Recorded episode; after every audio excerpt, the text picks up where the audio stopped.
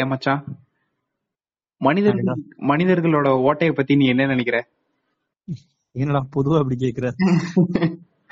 மனுஷங்களுக்கு 7 ஓட்டம் ஆரம்பிக்க முடியும். புரியல, தெளிவா சொல்லு. டேய் தப்பா எதுவும் நினைச்சுக்காத, ஓட்டைய பத்தி உன்னோட அபிப்பிராயத்தை சொல்லு ஃபர்ஸ்ட். எனக்கு இப்பவும் தப்பா தான் நினைக்க தோணுதுடா. என்னடா ஆரம்பத்திலேயே ஓட்ட கேட்டான்னு பேசிட்டு இருக்கிறானுங்களேன்னு கேக்குறவங்களும் தப்பா நினைச்சிட போறாங்க. ஆக்சுவலா ஒரு லீடு இருக்கு மச்சான், அதனாலதான் கேட்டேன். அப்படியா? ஆமா. எங்க வரேன்னு புரியலையே. பொதுவா நீ ஓட்டை பத்தி உன்னோட அபிப்பிராயத்தை சொல்ல. என்னடா இப்படி கேட்டதா என்னடா சொல்லுவேன் நானு?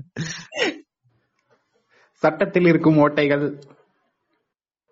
சட்டையில இருந்து சட்டை வரைக்கும் எல்லாத்துலயுமே ஓட்டை இருக்கும், அதுக்கு என்ன பண்றது?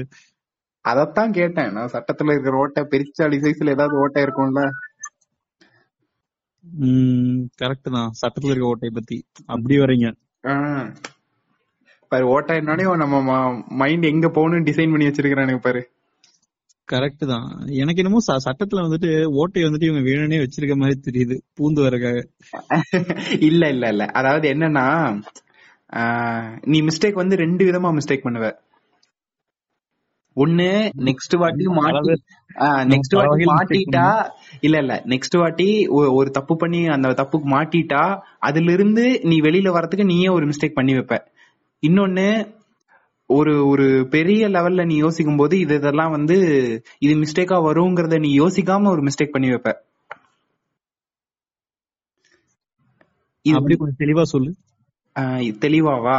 சரி, நீ ஒரு கம்பெனி, ஒரு ப்ராடக்ட் வச்சிருக்க, வித்துட்டு இருக்கேன்னு வை. ஓகே.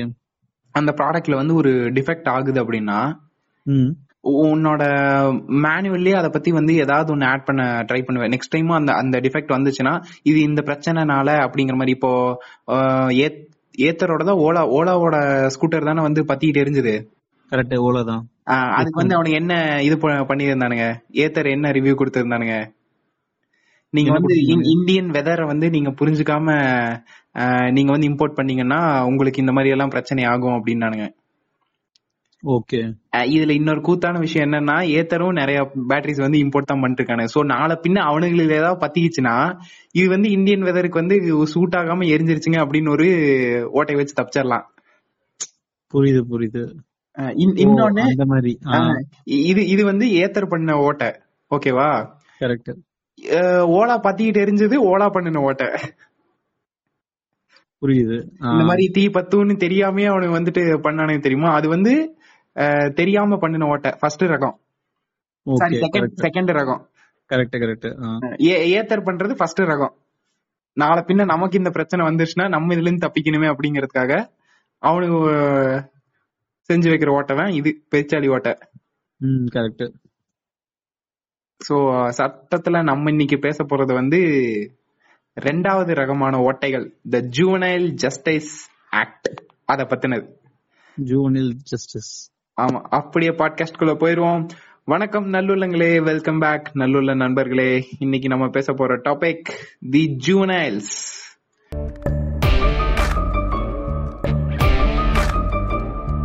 அப்புறம் மச்சான், ஜுவனைல்னு சொன்னோன்னே உனக்கு என்ன ஞாபகம் வருது?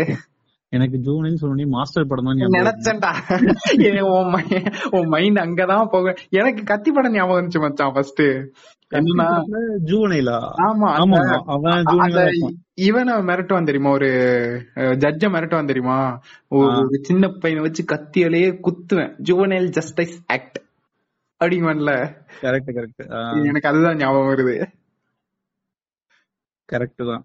எல்லாமே பாரு விஜய் படத்தை பேஸ் பண்ணியே வச்சிருக்காங்க. நல்லா நோட் பண்ணிருக்கியா மச்சான்? வர வர விஜய் படம் எல்லாமே இந்த சட்டத்துல இருக்கிற ஓட்டை பத்தியே வருது. துப்பாக்கி, பாரு கத்தி, அப்புறம் இது 49P பத்தி பேசுச்சுல, அது என்ன இன்னும் ஒரு 49O இல்ல, அது 49P சர்க்காரு 49P.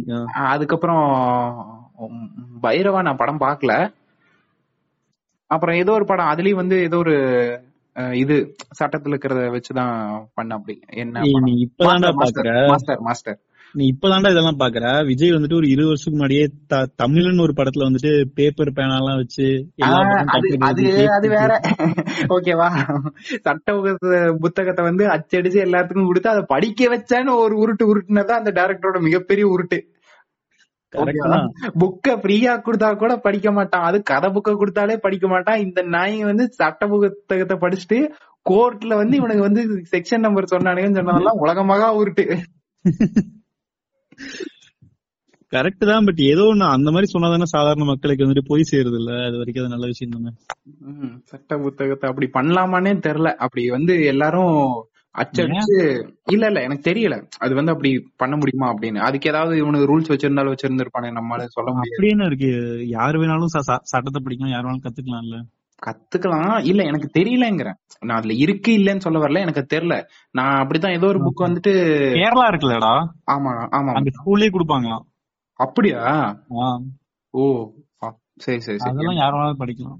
இல்ல ஏதோ ஒரு புக்கு மச்சான், ஏதோ இந்தியன் கான்ஸ்டிடியூஷன் பத்தின புக்கா இல்ல என்னன்னு தெரியல, ஏதோ ஒரு புக் வந்து நீ அப்படி ஒன்னும் ஈஸியா வாங்கிட முடியாது அப்படிங்கிற மாதிரி ஏதோ ஒரு புக்கு நான் கேள்விப்பட்டிருக்கேன். அது என்ன புக்குன்னு எனக்கு கன்ஃபார்மா தெரியல. அப்படிலாம் இல்ல, சட்டம் எல்லாம் எல்லாத்தோட அடிப்படை உரிமை தானே, அதை நம்ம லேர்ன் பண்ணி வச்சுக்கிறது என்ன தப்பு இருக்கு? இல்ல மச்சான் இது இது இந்தியன் இந்த இதுவே கவர்மெண்ட்ல புக்ல வருதா இல்ல ஏதாவது ரிச்சுவல் புக்கா என்னன்னு தெரியல, பட் ஏதோ ஒரு புக்கு அந்த மாதிரி சொல்லி நான் கேள்விப்பட்டிருக்கேன். அதெல்லாம் நீ கடையில போய் வாங்க முடியாது அப்படிங்கிற மாதிரி எதுக்கோ கேள்விப்பட்டேன். அது ரொம்ப சின்ன வயசுல, இது என்ன புக்குன்னு இப்ப ஞாபகம் வர மாட்டேங்குது. ஓகே நம்ம எங்கயோ போயிட்டு இருக்கோம், நீ ஜூனியலுக்கு வா. இல்ல இல்ல எல்லாம் சுத்தி சுத்தி அங்கதான் வரும். Don't worry. கரெக்ட் தான்.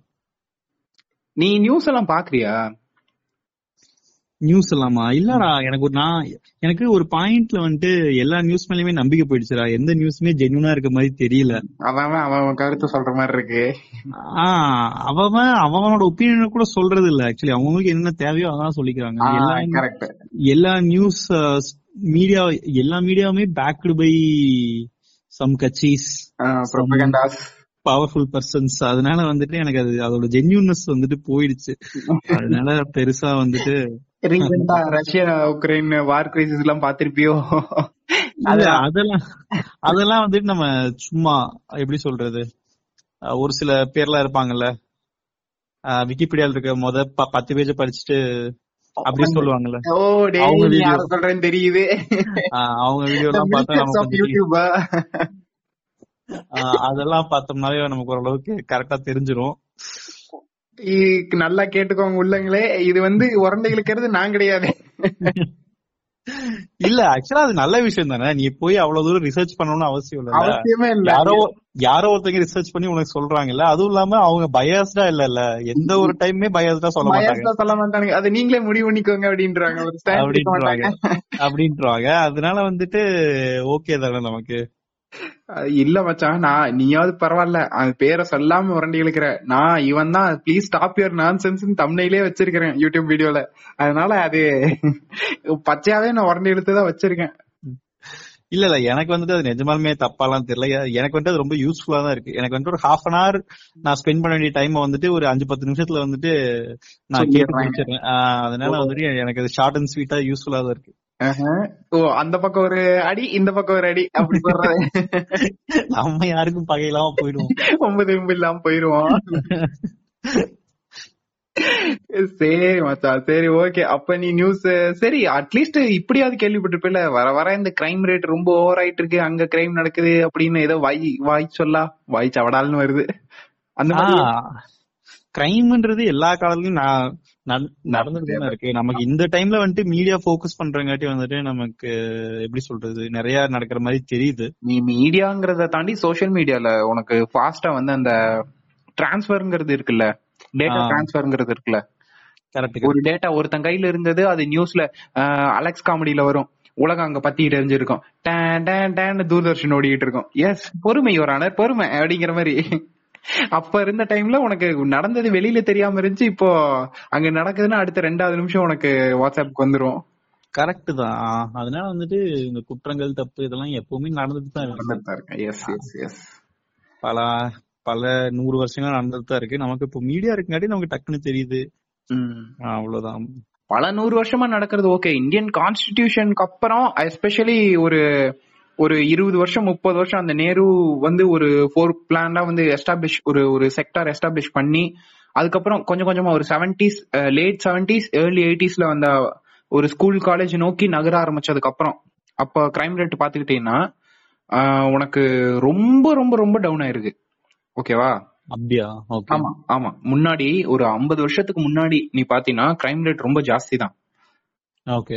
பட் அந்த ஒரு ஒரு செட் ஆஃப் பீப்புளை, அதாவது ஆட்டு மந்த மாதிரி, காலையில ஆட்டு மந்த கூட ஒரு ஒரு ஆர்டர் தான் ஃபாலோ பண்ணும், அதுக்கு தெரிஞ்சது மட்டும் தான். இது மாட்டுக்கு ஏதோ ஒண்ணு கட்டி விடுவாங்கல்ல, அது பேர் என்ன, அண்ணாங்கலா, அண்ணாங்கல் கட்டி விடுற மாதிரி கட்டி விட்டு காலையில எந்திரிச்சதுன்னு தூங்குற வரைக்கும் எங்க மேயறோன்னே தெரியாம இருந்த ஒரு செக்டாரை ஒரு எஜுகேஷனை நோக்கி எல்லாத்துக்கும் எஜுகேஷன் அப்படிங்கிற மாதிரி ஒரு புஷ் பண்ண செக்டார் இருக்குல்ல. கரெக்ட் தான். அந்த டைம் அதெல்லாம் எஸ்டாப்ளிஷ் பண்ணிட்டு இருந்தது வந்து 49, 50, 55லயே எஸ்டாப்ளிஷ் பண்ண ஆரம்பிச்சிட்டாங்க. பட் அது வந்து ஓரளவுக்கு ரீச் ஆக ஆரம்பிச்சது, கொஞ்சம் பீப்புள் அந்த நோக்கி நகர ஆரம்பிச்சது late 70s அந்த மாதிரி தான், 70sக்கு மேலதான். கரெக்ட். அதுக்கப்புறம் பாத்தீங்கன்னா இப்போ 80sல இருந்து இப்போ 2000s வரைக்குமே வச்சுக்கலாம். கரெக்ட் தான். இப்போ நடக்கிற இந்த லாஸ்ட் டெக்கேட்ல நடந்த கிரைம் கணக்கு வச்சு பார்த்தா இந்த 3 டெக்கேட் எந்த டெக்கேடுமே இந்த கிரைம் ரேட் வந்து பீட் பண்ணல. இன்ஃபேக்ட் சொல்லணும்னா ரொம்பவே கம்மி தான் இருக்கு. அதாவது கலவரம், போராட்டம் அப்படிங்கிற மாதிரி ஆயிருக்கலாமே தவிர இந்த செக்ஷுவல் ஹராஸ்மெண்ட்ஸ், ஒரு என்ன சொல்றது, இந்த மத ரீதியா ஜாதி ரீதியான வர பிரச்சனை எல்லாம் இருக்குல்ல. கரெக்ட். அதாவது அங்கங்க, அதாவது நடக்குதுன்னா ரொம்ப பெரிய லெவல்ல நடக்கும், ஆனா ரொம்ப கம்மியான குவான்டிட்டியில தான் நடக்கும். ஓகேவா? அதோட மேக்னிடியூட் வந்து ரொம்ப பெருசா இருக்கும். ஊரே வந்து தீய வச்சு கொளுத்துனது, குடிசைக்குள்ள குழந்தைய போட்டு எரிச்சது அப்படின்னு அசுரன் படத்துல காமிக்கிற மாதிரி எல்லாமே உண்மையா நடந்துச்சுதான். இந்த இந்த பீரியட்ல தான் நடந்துச்சு. ஒரு 70sல இருந்து 90sக்குள்ள எக்கச்சக்கமா நடந்திருக்கு. பட் அந்த இன்சிடென்ட்ஸ் ரொம்ப கம்மி. அதுக்கப்புறம் அந்த ரீஜன்ல அப்படி ஒரு இன்சிடென்ட் நடந்ததுக்கு அப்புறம் எஸ்டாபிஷ் ஆன கவர்மெண்ட் ஆகட்டும், இல்ல எஸ்டாபிஷ் ஆன அந்த பீப்புளோட மைண்ட் செட் ஆகட்டும், அதோட இம்பாக்ட் ரொம்ப ஜாஸ்தி. கரெக்ட். பட் இந்த டெக்கேட்ல பாத்தீங்கன்னா அந்த மேக்னிடியூட் ரொம்ப ரொம்ப கம்மி. பட் அதோட லாங் டேர்ம் எஃபெக்ட் அப்படின்னு சொல்லி பாக்கும்போது குவான்டிட்டியும் அதிகம், அதோட லாங் டேர்ம் எஃபெக்டும் ரொம்ப ஜாஸ்தி. Okay, right. கரெக்ட் தான். நம்ம தான் நினைச்சிட்டு இருக்கோம் சரி ஓகே ஒரு செட் ஆஃப் அப்படிதான் நினைப்பாங்க. என்னன்னா நமக்கு கையில வந்து நியூஸ் நம்ம கையிலேயே வரதுனால நமக்கு நிறைய இது வர மாதிரி தெரியுது அப்படின்னு சொல்லி நினைக்கலாம். பட் ஃபேக்ட் என்னன்னா இந்த லாஸ்ட் டெக்கேட்ல மட்டும் ரொம்ப கிரைம் ரேட் அதிகமா இருக்கு, especially based on sexual harassments and religious activities. அதாவது ஒரு 20-25 வருஷமா டவுன் ஆனது எல்லாமே மறுபடியும் ஒரு பீக்கை நோக்கி அப்படியே இன்க்ளைன் ஆக ஆரம்பிச்சிருக்கு. எதனால ஆகுதுன்னு நினைக்கிறேன் நீ? எதனால ஆகுது? நம்ம கவர்மெண்டே ஒரு ஸ்டாண்ட் எடுக்கும்போது, ரிலீஜியஸ் ஸ்டாண்ட் எடுக்கும்போது அப்ப கன்ஃபார்ம் ஆகத்தான் செய்யும். அது கரெக்ட் தான். மேபி நம்ம அந்த பக்கம் போவானா? இல்ல மச்சான், நான் அப்படிதான் நினைச்சேன். நான் ஆக்சுவலா வந்து கவர்மெண்டோட ஸ்டாண்ட வந்து தொடாம போயிடலாம் அப்படிங்கிற மாதிரி தான் நான் யோசிச்சேன். பட் நான் இப்பதான் இந்த பிளாக் ஒன்னு எழுதிக்கிட்டு இருக்கேன். இதை பேஸ் பண்ணி தான் ஒரு பிளாக், ரிசர்ச் பிளாக் எழுதிட்டு இருக்கேன். என்னால அந்த கவர்மெண்டோட செக்டாரை தொடாம நவரவே முடியல. ஒரு பாயிண்ட்ல பயங்கரமா ஸ்ட்ரக் ஆயிருக்கு மச்சான். அதனால அதை தாண்டவே முடியலங்கறத உண்மை. கரெக்ட் தான். பட் அந்த ராடிகலைசேஷன் வச்சு தானே வந்துட்டு அவங்க பாலிடிக்ஸ் பண்றாங்க. இல்ல இல்ல, அதாவது அவங்க பாலிடிக்ஸ்க்கு அதை யூஸ் பண்ணிக்கிறாங்க. அவங்கள வச்சு பாலிடிக்ஸ் இல்ல, பாலிடிக்ஸ்ங்கறதே வந்து படிப்பறிவு இல்லாதவங்களை பேஸ் பண்ணி தான் நடக்குது. இப்ப நீ வந்து யூபில பண்ற பாலிடிக்ஸும் ராஜஸ்தான்ல பண்ற பாலிடிக்ஸையும் வச்சு நீ தமிழ்நாடு கேரளான்னு வச்சீங்கன்னா செருப்பு பிஏபியே அடிச்சு துரத்தி விட்டுருவானுங்க. கரெக்ட் தான். அது அவங்களோட அந்த பாலிடிக்ஸ் அஜெண்டா அப்படிங்கறது வந்து அத பெருசா யோசிக்காதவங்க, எதிர்த்து கேள்வி கேட்காதவங்க, இல்ல அந்த வைக்கிற ஒரு அப்ளிகேஷனை எதிர்த்து கேள்வி கேட்கறதுக்கு ஒரு மென்டாலிட்டி இல்லாதவங்கள அவங்க கிட்ட மட்டும்தான் அவங்களோட பாலிடிக்ஸ் செல்லும். அப்ப நீ சொல்றத வச்சு பார்த்தா இந்தியால வந்துட்டு முக்காவாசி பேர் அப்படிதான் இருக்காங்கன்றீங்க. நீ தமிழ்நாடு மட்டும் என்ன நினைச்ச? தமிழ்நாட்டுல அந்த மாதிரி மேக்ஸிமம் இல்ல. இல்ல யார் சொன்னா? இந்த என்ன படம் மச்சான், தியாகராஜன் குமார் ராஜா, எனக்கு பேர் மறந்து போச்சு, சூப்பர் டிலக்ஸ்ல இந்த ஃபஹத் ஃபாசிலோட ஒரு டயலாக் ஒன்னு வரும், ஞாபகம் இருக்கா? என்ன டயலாக்? ஜாதி ஜாதின்னு பேசினா மட்டும் உங்களுக்கு அது குத்தமா தெரியுது, நாடுன்னு பேசினா குத்தமா தெரியல, மதம்னு பேசினா குத்தமா தெரியல, மொழின்னு பேசினா குத்தமா தெரியல அப்படின்னு சொல்லி சொல்லுவாங்க, தெரியுமா? மறந்துட்டேன் மறக்கக்கூடிய படமாடாது. சரி ஓகே, எனக்கு அந்த படத்துல சமந்தா மட்டும் தான் ஞாபகம். நான் இப்ப அதான் கேட்கணும்னு நினைச்சேன், சமந்தா ஞாபகம் இருக்கான்னு கேட்கணும்னு தான் நினைச்சேன். சரி, அந்த படத்தை எனக்கு தெரிஞ்சு பார்த்ததுல ஒரு 4-5 வாக்கியங்கள் வந்து நல்லா மனசுல நிக்கும். ஒண்ணு ஃபர்ஸ்ட் பக்குங்கிற அந்த வார்த்தை, செகண்ட் சமந்தா, மூணாவது வந்து காஜி.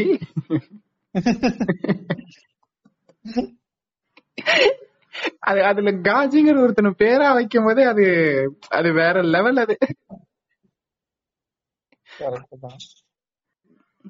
அப்புறம் நான் லீனியர் ஃபார்மேட், அது மத்ததெல்லாம் ஒரு டெக்னிக்கலா போயிருந்தேயா. சரி, என்ன சொல்லிட்டு இருந்தோம்? அந்த டிஸ்கிரிமினேஷன், அதாவது அந்த டிஸ்கிரிமினேஷன் அது சொல்ல முடியாது, கிளாசிபிகேஷன் அப்படின்னு வருது இல்ல. கிளாசிபிகேஷன்ல ராடிகலைசேஷன், ராடிகலைசேஷன்னா அது கிளாஸ் ஜெனரலைஸ் பண்ணி நீ சொல்லணும்னா அது கிளாசிபிகேஷன்ல தான் வரும். நீ என்ன கிளாசிஃபைட்ல, எந்த கிளாசிஃபைட்ல வர அப்படிங்கிற மாதிரி வரும். நீ மதங்கிற இதுல எல்லாமே ஜாதி அரசியல், பொதுவாக ஒரு குரூப்பிசம் தான். குரூப்பிசம் தான் என்னன்னா, அதுக்கு வந்து தமிழ் அந்த ஜாதிங்கிற சொல் இருக்குல்ல, அது தமிழ் சொல் இல்ல. அந்த ஜாதிங்கிற சொல்லே குரூப்பிசம் பேஸ் பண்றதுதான். நீ இந்த குரூப், இந்த ஜாதி அப்படின்னா என்ன, அந்த குரூப்னு தான் அர்த்தம். கரெக்ட். சோ நீ அதாவது எந்த இத சார்ந்தவன், அது நீ தொழில் அடிப்படையில நீ உருட்டினாலும் சரி, இல்ல வந்து கொலான்னு உருட்டினாலும் சரி, என்னென்ன ஜாதின்னு நீ வைக்கிற அந்த ஸ்டாண்டர்டுக்கு, நீ மதம்னு பேசினாலும் நீ ஜாதி வெறியம் தான், நீ மொழின்னு பேசினாலும் நீ ஜாதி வெறியம் தான், நீ இடம் இந்த இனம்னு பேசினாலும் நீ ஜாதி வெறியம் தான். நம்ம அந்த கிளாசிபிகேஷனுக்கே அது தெரியாது. நம்ம நம்ம என்ன நினைப்பானு, நீ தமிழ்நாட்டுல அந்த பாலிடிக்ஸ் இல்லைன்னு சொல்லி யோசிக்கிறேல, இங்க இங்க அந்த ஜாதின்னு பேசலையே தவிர, பட் இங்க ஜாதி பாக்குறவனும் அதிகம் தான், படிச்சவன் ஜாதி ஓட்டு போடுறவன் தான் ரொம்ப அதிகம். இல்ல இல்ல கரெக்ட் தான், ஒண்ணுமே இல்ல மச்சான். என் தம்பி ஓகேவா, அவ்வளவு தூரம் படிச்சிருக்கான், அவ்வளவு தூரம் வெளியில போய் ஒர்க் பண்றான். சரி நான் சொல்றேன், சரி அதாவது உட்காந்து பேசுறோம் நாங்க, ஒரு அண்ணன் தம்பி எல்லாம் உட்காந்து பேசிட்டு இருக்கோம். சரி யாருக்குள்ள ஓட்டி போட்டோம்னா, நான் இந்த அந்த அந்த ஜாதி அந்த இது சேர்ந்து ஓட்டு போட்டிருக்கேன்டா அப்படின்னா, என்னடா சொல்றான் அவன், உனக்கு என்னடா பண்ணிட்டான், என்னடா பண்ண போறான், அவனுக்கு என்னடா துப்பு இருக்கு அப்படின்னு சொல்லி கேட்டா, அதெல்லாம் பார்த்தா ஓட்டு போடுறாங்க அப்படிங்கிறான். கரெக்ட் தான். இல்ல மச்சான், எனக்கு நீ இப்படி சொன்னா எனக்கு ஃபர்ஸ்ட் ஆஃப் ஆல் வந்து எனக்கு டெமோக்ரஸிலயே எனக்கு பெரிய நம்பிக்கை கிடையாது. கரெக்ட் தான். டெமோக்ரஸி ஒரு நல்ல ஃபார்மேட் தான். அதாவது எப்படின்னா நல்ல ஃபார்மேட்னு எப்படி நீ சொல்ற, ஆக்சுவலா தான் யாரை சூஸ் பண்ணணும், தனக்கு யார் தலைவனா வரணும்ங்கறது வந்து சூஸ் பண்ற ஒரு ஒரு என்ன சொல்றது, அந்த ஒரு பவரை வந்து குடுக்கறது கரெக்டானதான். ஆனா குடுக்கறதுதான் குரங்கு கையில குடுத்துறாங்க, அதான் பிரச்சனையா இருக்கு. அதுதான் பிரச்சனை, யார்கிட்ட தரோம் அப்படின்னு ஓட்டு போடுறதுன்னு சொல்லிட்டு ஒரு எலிஜிபிலிட்டி இல்லாம போடுறாங்களா. அதனாலதான் வந்துட்டு அதனாலதான் வந்துட்டு நிறைய பிரச்சனை வருது. நமக்கு ஒரு ப்ராப்பரான லீடர் வர கிடையாது அப்படின்னா எல்லாத்துக்குமே அதுதான் காரணம். நம்ம நம்ம பேசுவோம்ல, இந்த நிறைய அந்த விஷால் படத்துல எல்லாம் புரட்சிகரமான டைலாக் எல்லாம் பேசியிருப்பாங்கல்ல, டாக்டர் ஆகணும்னா இதை படிக்கணும், இன்ஜினியர் ஆகணும்னா அதை படிக்கணும், இதுன்னா எம்எல்ஏ இந்த மாதிரி பொலிட்டீஷியன் ஆகணும்னா அப்ப நீ என்ன படிச்சிருக்கேன்னு கேட்பான். அப்போ பொலிட்டீஷியனை எலக்ட் பண்றானே அந்த மூதேவி என்னத்த படிச்சிருக்கிறேன் அப்படின்னு தானே கேட்கணும் ஃபர்ஸ்ட். கரெக்ட் தான், அதான் சொல்றேன். நான் சொல்றேனே, எனக்கு டெமோக்ரஸி உனக்கு எங்க வருதோ அப்பவே வந்துட்டு உனக்கு யாரு வந்துட்டு இன்ஃபுளுன்ஸ் பண்ற கெப்பாசிட்டி இருக்கோ அவங்க தான் ஜெயிப்பாங்க. டெமோக்ரஸில இருக்க ஒரு பெரிய டிஸ்அட்வான்டேஜே அதுதான். ஒரு பெரிய மாலை, ஒரு பெரிய அழகான மாலை, அதுதான் ஒரு குரங்கு கையில குடுக்கறோம், அவ்வளவுதான் வித்தியாசம். இப்போ என்ன பிரச்சனைனா, இப்போ வந்துட்டு நாட்டுல யோசிக்கிறவங்க பாதி பேர், யோசிக்காதவங்க பாதி பேர், அப்படிதான் ஒரு நாட்டுல இருப்பாங்க. ஆமா, வந்துட்டு உனக்கு டெமோக்ரஸில வந்து ஃபார் எக்ஸாம்பிள் இந்தியால நிறைய பேர் யோசிக்காம ஓட்டு போடுறங்காட்டி நமக்கு வந்துட்டு எப்படி சொல்றது, யோசிச்சு ஓட்டு போடுறது எல்லாமே வேஸ்டா போயிடுது. ஆமா அதான் மச்சான், நமக்கு இந்த காலேஜ்ல இருக்கும்போது ஒரு ஹாஸ்டல் ரிலேட்டடா ஒரு மெசேஜ் வந்திருக்கும் தெரியுமா, எப்ப பார்த்தாலும் உப்மாவே போட்டுட்டு இருந்தானுங்க.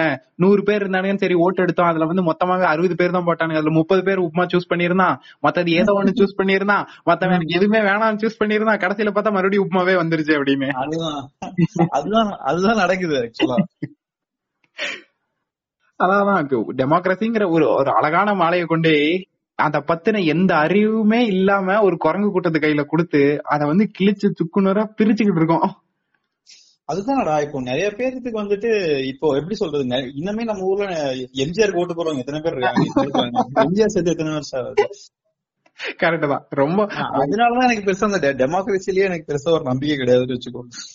சொல்லிட்டு இருப்பாங்க இந்த என்ன எம்ஜிஆர் கோட்டு போடுற பெருசுங்க எல்லாம் செத்துருச்சுன்னா அடுத்த தலைமுறை வந்துட்டு உங்களுக்கு நல்ல ஓட் பேங்க் வந்துடும். மூதேவி அடுத்த தலைமுறை ஜாதியை பார்த்து ஓட்டு போட்டுக்கிட்டு இருக்கான். அந்த நாதாரிக்கு பழைய நாதாரி எவ்வளவோ பரவாயில்ல அப்படின்னு தான் சொல்லணும்.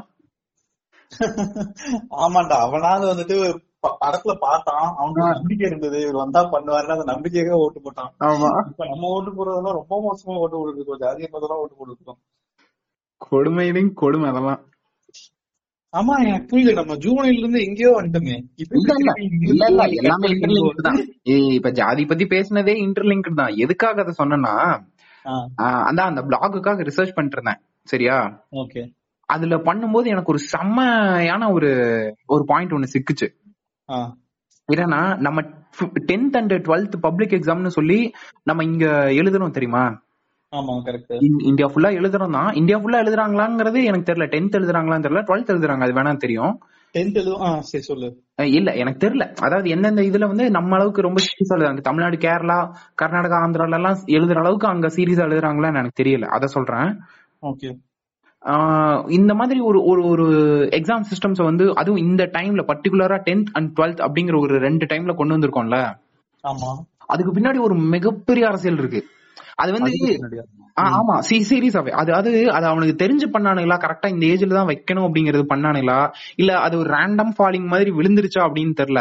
பட் அதை வந்து நான் ரிசர்ச் பண்ணும்போது எனக்கு அப்படியே ஒரு செகண்ட் சிலிர்த்துருச்சு. அதுக்கு பின்னாடி எவ்வளவு பெரிய ஒரு சைக்காலஜிக்கல் அட்வான்டேஜ் இருக்கு அப்படிங்கறத யோசிச்சு பார்க்கும்போது என்னன்னா, நம்ம அந்த டிரான்சிஷன் செக்டார் அப்படின்னு சொல்லி இருக்கும்ல பசங்களுக்கும் பொண்ணுங்களுக்கும். அதாவது டிரான்சிஷன்னா என்ன, குழந்தையில இருந்து பியூபர்ட்டி அட்டெண்ட் பண்றது, அந்த அடலசன்ட், ஓகே, அடலசன்ஸை பிரேக் பண்ணி வரது. ஓகே, அந்த அடல்ட் அப்படிங்கற அடலசன்ஸ்ல இருந்து அடல்ட்டுக்கு அந்த ஸ்டேஜ்ல வர அந்த டிரான்சிஷன் பீரியட் இருக்குல்ல, கரெக்ட், இதுதான் வந்து அந்த 14 to 17 அப்படிங்கறது. 18ங்கும் போது அவன் ஓரளவுக்கு சரியா, அவன் குரங்கு படல் போட்டாவது சைக்கிள் ஓட்ட ஆரம்பிச்சிருவான். 14 வந்து சைக்கிளை பார்த்து ஆசைப்பட ஆரம்பிக்கிறவன் 18 வரைக்கும் வந்து ஒரு சிலர் குரங்கு படல் போட்டே தான் இருப்பானுங்க. சரியா, இந்த 4 வருஷம் தான் ரொம்ப வந்து கிரிட்டிக்கலான வருஷம் மச்சான். அதுல வந்து மெயினா அவனுக்கு மெயினா அந்த 4 வருஷத்துல என்ன நடக்குதுன்னா, பிரெயின் ஆக்டிவிட்டி பயங்கரமா வந்து இம்ப்ரூவ் ஆகும். அதாவது ஒரு 40-50% வந்து பிரெயின் ஆக்டிவா இருந்துச்சுன்னா, ஓகே, அதாவது அந்த ஃபங்க்ஷனிங்க சொல்றேன், அந்த ஹார்மோனல் growth அந்த இது எல்லாமே அந்த டைமுக்கு மேல ஒரு 90க்கு மேல வந்து இருக்கும். அதுதான் ஒட்டுமொத்தமா நம்ம பாடியை வந்து ஒரு ஒரு பாயை வந்து மேனா மாத்துறது, ஒரு கேர்ளை வந்து உமனா மாத்துறது. ஓகே, சோ அதனாலதான் அந்த ஹார்மோனல் ஆக்டிவிட்டி எல்லாம் ரொம்ப ஜாஸ்தியா இருக்கும். நமக்கு வந்து உள்ளல இருந்து நம்மளோட மெயின் அந்த செக்ஷுவல் பார்ட்ஸ் வரைக்குமே எல்லாமே வந்து பெருசாக ஆரம்பிக்கிறது. கேர்ள்ஸ்க்கு வந்து பிரெஸ்ட் டெவலப்மெண்ட், பாய்ஸ்க்கு வந்து பீனல் டெவலப்மெண்ட்ங்கிறது எல்லாமே இந்த பீரியட்ல தான் நடக்க ஆரம்பிக்கும். அதுக்கு காரணம் அந்த ஹார்மோனல் ஆக்டிவிட்டி, அந்த பிரெயினோட ஆக்டிவிட்டி இன்க்ரீஸ் ஆகுறது. சோ இந்த டைம்ல பாத்துக்கிட்டீங்கன்னா ஒரு ஒரு நார்மலா அந்த அந்த செட் ஆஃப் பீப்புளுக்கு ரெண்டு விஷயம் ரொம்ப பிரிடாமினா இருக்கும். ஒண்ணு தன்னோட செக்சுவாலிட்டியை வந்து அண்டர்ஸ்டாண்ட் பண்ணிக்கிறது. ஓகேவா, நீயே யோசிச்சு பாரு. நம்ம அந்த ஸ்டேஜ்ல, ஸ்கூல் படிக்கிற ஸ்டேஜ்ல எல்லாம் இருந்திருப்போம். 8th வரைக்கும் நம்ம ஒரு மாதிரி இருந்திருப்போம். ஓகேவா, 7th 6th அந்த டிரான்சிஷன் 8th முடிய அந்த 9th அப்படிங்கன்னு போகும்போது நம்மளோட அந்த பப்ளிக் எக்ஸாம் அப்படிங்கிற ஒரு ஃபோக்கஸ் மட்டும் இல்லாம இருந்துருந்துச்சுன்னா, நம்ம எந்த அளவுக்கு வந்து போனோகிராஃபிக்குள்ளயும் அந்த செக்ஷுவல் வாயரிசம்குள்ளயும் வந்து நம்ம அடிக்ட் ஆயிருந்திருப்போம். நம்ம அதெல்லாம் பப்ளிக் எக்ஸாம் இருந்துமே நம்மளாம் எவ்வளவு கேடி வேலை பார்த்திருப்போம்னு நமக்கு தான் தெரியும். கரெக்ட். சோ நீ வந்து ஒரு டைவர்ஷனா இருக்கும், அவங்க வந்து வேற ஒரு இடத்துல ஃபோக்கஸ் பண்ண வைக்கிறதுன்னு சொல்லி சொல்றேன். டைவர்ஷன்ங்கறத தாண்டி அங்க என்னன்னா இன்னொரு பிரச்சனை, அது வந்து இது வந்து செக்சுவல் டிரைவ். ஓகேவா, இதுலயும் நம்மளுக்கு பெரிய பிரச்சனை, தப்பு தான் பண்ணிட்டு இருக்கானுங்க. பட் அதை தாண்டி அந்த ஒரு என்கேஜ்மெண்ட் அப்படிங்கறது ஒண்ணு கொண்டு வரானுங்கல்ல. கரெக்ட். அது எதுக்கு, அங்கதான் மெயினான மேட்டரே. நீ அந்த 3 வருஷம் ஃபுல்லா ஆக்குபைடா தான் இருப்ப. Yes, correct. ரொம்ப ஆக்குபைடா, ரொம்ப ஃபோக்கஸ்டா இருப்ப. ஓகேவா, அந்த ஃபோக்கஸ் உன்னை எங்க இருந்து டிஸ்ட்ராக்ட் பண்ணுதுன்னா அந்த தாட்ஸ்ல இருந்து உன்னை டிஸ்ட்ராக்ட் பண்ணுது. அதாவது அந்த மைண்ட், அந்த இப்போ நார்மலா நீ போய் ஒரு சின்ன பையன் கிட்ட சொல்ல கேட்டுப்பான், ஒரு அடல்ட் கிட்ட சொல்ல அவன் சரியா தப்பான்னு யோசிச்சு கேட்டுப்பான். பட் ஒரு டீனேஜரா நம்மளே இருக்கும்போது பாரு, நம்ம அதிகமா நம்ம இப்போ ஃபேமிலியில சண்டை போடுறத விட, நம்ம சின்ன பசங்களா இருக்கும்போது சண்டை போடுறத, அந்த எதிர்க்கிறது வரதை விட, நம்ம அந்த டீனேஜ்ல இருக்கும்போது பயங்கரமா சண்டை போட்டிருப்போம். பயங்கரமா நம்ம தான் பெரிய ஜித்தம் தெரியுமா அப்படிங்கிற ஒரு மென்டாலிட்டியில இருந்திருப்போம். ஃபேமிலி கிட்டே பேசுறது, ஃப்ரெண்ட்ஸ் கிட்டே எடுத்து பேசுறது, டீச்சர்ஸ் கிட்டே எடுத்து பேசுறது. மெயினான காரணம் என்னன்னா அந்த பிரெயின் ஆக்டிவிட்டி வந்து இன்க்ரீஸ் ஆகுறது தான். ஓகே, சோ நமக்கு அந்த ஆக்டிவிட்டி ரொம்ப அதிகமா இன்க்ரீஸ் ஆகும்போது நமக்கு ஏதாவது ஒரு தாட்ஸ் வந்தா கூட அந்த பிரெயின் வந்து அது ஈஸியா மேட்ச் பண்ணிடும். இது இதுவா இருக்குமா, அந்த அந்த பழைய மெமரிஸ் எல்லாம் வந்து டக்கு டக்குன்னு அந்த ஆக்சஸ் பண்ணி அதை வந்து மேட்ச் பண்ணிட்டே இருக்கும்போது நமக்கு ஓகே, நமக்கு பயங்கரமா யோசிக்க வருது, நமக்கு பயங்கரமா வந்து நம்ம ஒரு ஜித்தன் அப்படிங்கிற மாதிரி ஒரு ஒரு ஃபார்மேட்டுக்கு வந்துருவாங்க, ஒரு தாட் ப்ராசஸ்க்கு. ஓகே, அந்த தாட் ப்ராசஸ் என்ன பண்ண வைக்கும்னா எவன் சொல்றதையும் கேட்க சொல்லாது. எவனாச்சும் அட்வைஸ் பண்ணாவோ இல்ல எது சொன்ன, அதாவது அதெல்லாம் எப்படின்னா தான் ஒண்ணு மனசுல நினைச்சிருப்பான்ல, ஆமா, அந்த அந்த இதுக்கு அந்த பாத்துக்கு ஆப்போசிட்டா கான்ட்ராடிக்டா எவனாச்சும் ஒருத்தன் சொன்னான்னா அதை ஒத்துக்கவே மனசு வராது. எல்லாத்துக்குமே காமனா இருக்கும்னு சொல்றியா? எனக்கு வந்து அது ஒவ்வொருத்தங்களோட பர்சனாலிட்டி. இல்ல பர்சனாலிட்டி மச்சான். இப்போ நீ ஒண்ணு நினைச்சிருப்ப, அதாவது இப்போ நீ என்ன மாதிரி வந்து உன்னோட லைஃப் வந்து ட்ரீம் பண்ணிருக்கியோ எனக்கு தெரியல, ஓகேவா? பட் அந்த டைம்ல நீ ஒரு ஸ்டடி பண்ணணும்னு சொல்லி யோசிச்சிருந்திருக்கலாம், இல்ல உன்னோட கேரியர் எதா வேணாலும் இருக்கலாம், ஓகேவா? நம்ம மைண்ட் இந்த கர்மத்தை இந்த டப்பாவை தாண்டி வெளியில வராதுன்னு வச்சுக்கோயேன். அந்த டைம்ல நான் சொல்றேன், வேற எதை பத்தி வேணாலும் நீ யோசிச்சிருந்திருக்கலாம். பட் அதுக்கு கான்ட்ராடிக்டா ஏதாவது ஒண்ணு சொல்லியிருந்தாங்கன்னு ஏன் உன் மைண்ட் வந்து அதெல்லாம் அப்படி கிடையாது, அது வந்து வேற மாதிரி இருந்திருக்கும்னு அந்த டைம்ல நீ யோசிச்சிருந்திருப்ப. அதாவது உன்னோட ஐடியால இருந்து அது வந்து கான்ட்ராடிக்ட் ஆயிருந்தா, நார்மலா ஒரு அட்வைஸ் சொல்றாங்க அப்படின்னா கேட்போம், இப்படி பண்ணீங்கன்னா நல்லா இருப்பீங்கன்னு சொன்னா அது நம்ம கேட்போம். அது இல்ல மேட்ரு, நம்ம நம்ம ஒண்ணு நினைச்சுக்கிட்டு இருப்போம். அதாவது அந்த டைம்ல உங்ககிட்ட வந்து நீ கம்ப்யூட்டர் சயின்ஸ் குரூப் தானே எடுத்த, கம்ப்யூட்டர் சயின்ஸ் குரூப் எடுக்காதீங்க, அதுல ஒன்னும் இத்தனை பேர் போய் கம்ப்யூட்டர் சயின்ஸ்ல விழுகாதீங்க, அது வந்து ஒரு இதுவே இல்ல அப்படின்னு சொல்லியிருந்தாங்கன்னா எத்தனை பேருக்கு வந்து அதுக்கு இருக்குதனமா தெரிஞ்சிருக்கும். இல்ல நிறைய பேர் என்கிட்ட சொல்லிருக்காங்க, பெருசா கண்டுக்கிட்டது இல்ல. ஏன் அதுல என்ன பிரச்சனைனா அதுல ஸ்கோப்ங்கிறது எல்லா ஃபீல்ட்லயுமே ஸ்கோப் இருக்கதான் செய்யுது. பட் அதுல ஒரு இன்ட்ரெஸ்ட் இல்லாம போய் விழுகுறான் தெரியுமா, அவனுக்குதான் அது பிரச்சனை ஆகுது. அது அந்த மேட்டர் நான் அதை சொல்ல வரல, நான் அந்த டாபிக் ஒருத்தன் சொல்லி இருப்பான் தெரியுமா, சொன்னவன் அந்த டைம்ல நமக்கு எவ்வளவு கிறுக்குத்தனமா தெரிஞ்சிருப்பான். கரெக்ட் தான். இப்ப அவன் நமக்கு எப்படி தெரியறான்?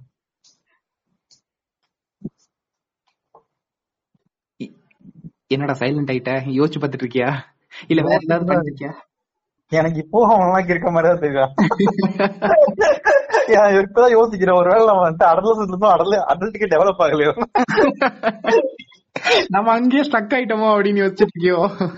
இல்ல அப்படியா இருக்கலாம், இல்ல இல்ல என்கிட்ட சொன்னவன் நிஜமாலுமே இருக்கலாம் இருக்கலாம். மண்டல மெண்டலா வந்திருக்கானா, இல்ல நம்மள வச்சு டைம் பாசிங் பண்றானா? அதான் இல்ல மச்சான், எனக்கு அப்போ வந்துட்டு எங்கிட்டையும் இதே மாதிரி ஒரு கேரக்டர் சொல்லுச்சு, சரியா? அப்போ உனக்கு என்னடா தெரியுமா ராண்டி, அதெல்லாம் நான் பாத்துக்கண்டா அப்படிங்கிற மாதிரிதான் ஒரு மென்டாலிட்டியில தான் இருந்தேன். பட் இப்போ நான் யோசிச்சு பார்க்கும்போது ஓகே, அவன் அதை கரெக்டா தான் சொல்லியிருக்கான். அப்போ அதாவது நான் ஏன் அதை வந்து அந்த டைம்ல கான்ட்ராடிக்ட் பண்ணேன் அப்படிங்கறதான் எனக்கு தோணுச்சு. அவன் சொன்னது ஏன் என்னால ஏத்துக்க முடியாம இருந்தேன் அப்படிங்கறதான் யோசிச்சு பார்த்தேன், ஓகேவா? பட் அந்த பிரச்சனை எனக்கு மட்டும் இல்ல. இப்போ அந்த ஏஜ்ல ஒருத்தன் சினிமா ஸ்டாரா தான் ஆகணும்னு கங்கணம் கட்டிட்டு இருந்திருந்தான்னு வையேன், சினிமால தம்பி அது ஒண்ணுமே இல்ல, அது போயிரும் அப்படி இப்படின்னு எவனா சொல்லி இருந்தானா நீ போடா வேணேன்ட்டு அவன் அப்படிதான் யோசிச்சிருந்திருப்பான். அவன் end of the day engineering காலேஜ்ல தான் போய் விழுந்திருப்பான், அது வேற விஷயம். கரெக்ட் தான். பட் அத சொல்லும் போது அவனோட மைண்ட் அப்படிதான் யோசிக்கும். என்னன்னா அந்த கான்ட்ராடிக்டிங்கா தான் வந்து ஒரு பாத்து டிசைன் பண்ணி வச்சிருக்கான், தான் மைண்ட்ல ஒரு பாத்து இருக்குன்னா அந்த பாத்த ஒருத்த வந்து கான்ட்ராடிக்ட் பண்றான்னா அதை அக்செப்ட் பண்ணிக்க முடியாது. அது எவ்வளவு வேலிடான ரீசனா இருந்தாலும், எஸ்பெஷலி அந்த டீனேஜர். எதனாலன்னா அந்த அந்த என்ன சொல்றது, அந்த டைம் வந்து உனக்கு க்ரோத் ஃபேஸ் உண்டான டைம், க்ரோயிங் ஃபேஸ் அது. சோ க்ரோயிங் ஃபேஸ்ல எல்லாமே உனக்கு உனக்கு ஒரு டைரக்ஷன் தான், அந்த க்ரோத்தை நோக்கி மட்டுமே தான் நீ யோசிப்ப. அதுவும் நீ என்ன மனசுல நினைக்கிறோ அத அந்த பேஸ் பண்ணி தான் உன்னோட க்ரோத் இருக்கும். அதாவது அந்த அந்த தாட்ஸ சொல்றேன். புரியுது புரியுது. சோ அதுக்கு கான்ட்ராடிக்டா யோசிச்சா டீனேஜர் எவனுமே முக்காவாசி 90%க்கு மேல ஒத்துக்கவே மாட்டான். இதெல்லாம் தாங்கள் கூற வருவது என்ன சொல்ல வரேன்னா, அந்த டைம்ல அப்படி ஒரு தாட்டே உள்ள வராம இருக்கிறதுக்கு ஒரு ஒரு பாத்து ஒண்ணு செட் பண்ணிருக்கானு தெரியுமா, இந்த டிரான்சிஷன் பீரியட. அந்த 4 வருஷம்ங்கிறத நீ நீ 4 வருஷம் மூடிட்டு படி, அதுக்கப்புறம் எல்லாத்தையும் நீ வெளியில போய் பாத்துப்பியான் அப்படின்னு சொல்லி அவனை அந்த ஹோல்ட் பண்ணி வைக்கிறது இருக்கு தெரியுமா. ஆமா, அந்த ஹோல்டிங் ஃபேக்டர் தான் வந்து அது ஒரு செமையான ஒரு மாஸ்டர் ஸ்ட்ரோக்குங்கிறேன். நடக்கிற முக்காவாசி கிரைம் கம்மி ஆகணும்னாலே நீ 10th and 12th ஃபோக்கஸ்டா வந்து கொண்டு போய் பாரு. உனக்கு சத்தம் வந்து உனக்கு இல்ல இல்ல இது வந்து எனக்கு நிஜமாலே மேக் சென்ஸ் ஆக்சுவலி. கரெக்ட் தான். ஏன்னா இப்போ நீ யோசிச்சு பாரு, இந்த 17, 16 இப்போ நடக்கிற கிரைம்க்கு பின்னாடி இருக்கிற ஒரு சைக்காலஜிக்கல் கேம் ஒண்ணு இருக்கு. அது வேற, அதுக்கு நான் வரேன், லேட்டரா வரேன், சரியா? அந்த பப்ளிக் எக்ஸாம் எல்லாம் இப்ப கொஞ்சம் லூஸ் பண்ணிட்டாங்கல்ல. லேட்டரா வரீங்களா? ஆல்ரெடி 40 நிமிஷம் ஆச்சு. பாட்காஸ்ட் கேக்குறவங்களாம் பாவம் இல்லையா? கேட்கட்டும், ஏன்டா ஒரு 50 நிமிஷம் 1 மணி நேரம் கேள, என்ன குறைஞ்சா போயிருவேன். சரி, கரெக்ட் தான். நம்ம வெட்டியா இருக்கோம் அப்படின்றக்காக இவ்வளவு நேரம் இந்த 30 நிமிஷமா வந்து கேட்டுட்டு இருக்கிறவனே வெட்டியாதான் கேட்டுட்டு இருப்பான், சரியா?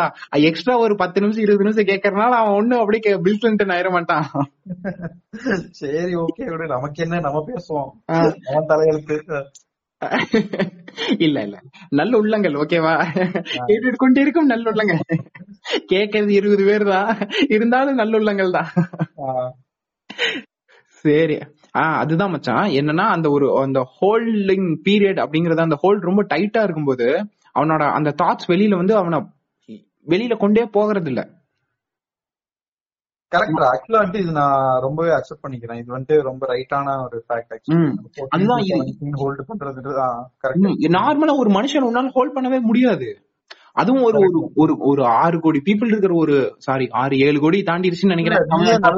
நீயே நல்லா யோசிச்சு பாரு. உனக்கு வந்து 9th முன்னாடி வரைக்கும் ஓரளவுக்கு ஃப்ரீயா தான் இருப்போம். ஆமா, +2 முடிச்சதுக்கு அப்புறமும் ஓரளவுக்கு ஃப்ரீயா தான் இருப்போம். கரெக்டா? அந்த பீரியட் மட்டும் தான் கொஞ்சம் டைட்டா ஹோல்ட் பண்ணிருப்பாங்க. கரெக்ட் தான். ஆனா அது அப்படி அது ஹெக்டிக்கா இல்ல உட்ட இந்த ஒரு கொஞ்சம் வருஷமா பாத்தி இல்ல எந்த அளவுக்கு ஜூனியர் கிரைம்ஸ் இன்க்ரீஸ் ஆயிருக்குன்னு. கரெக்ட் தான்.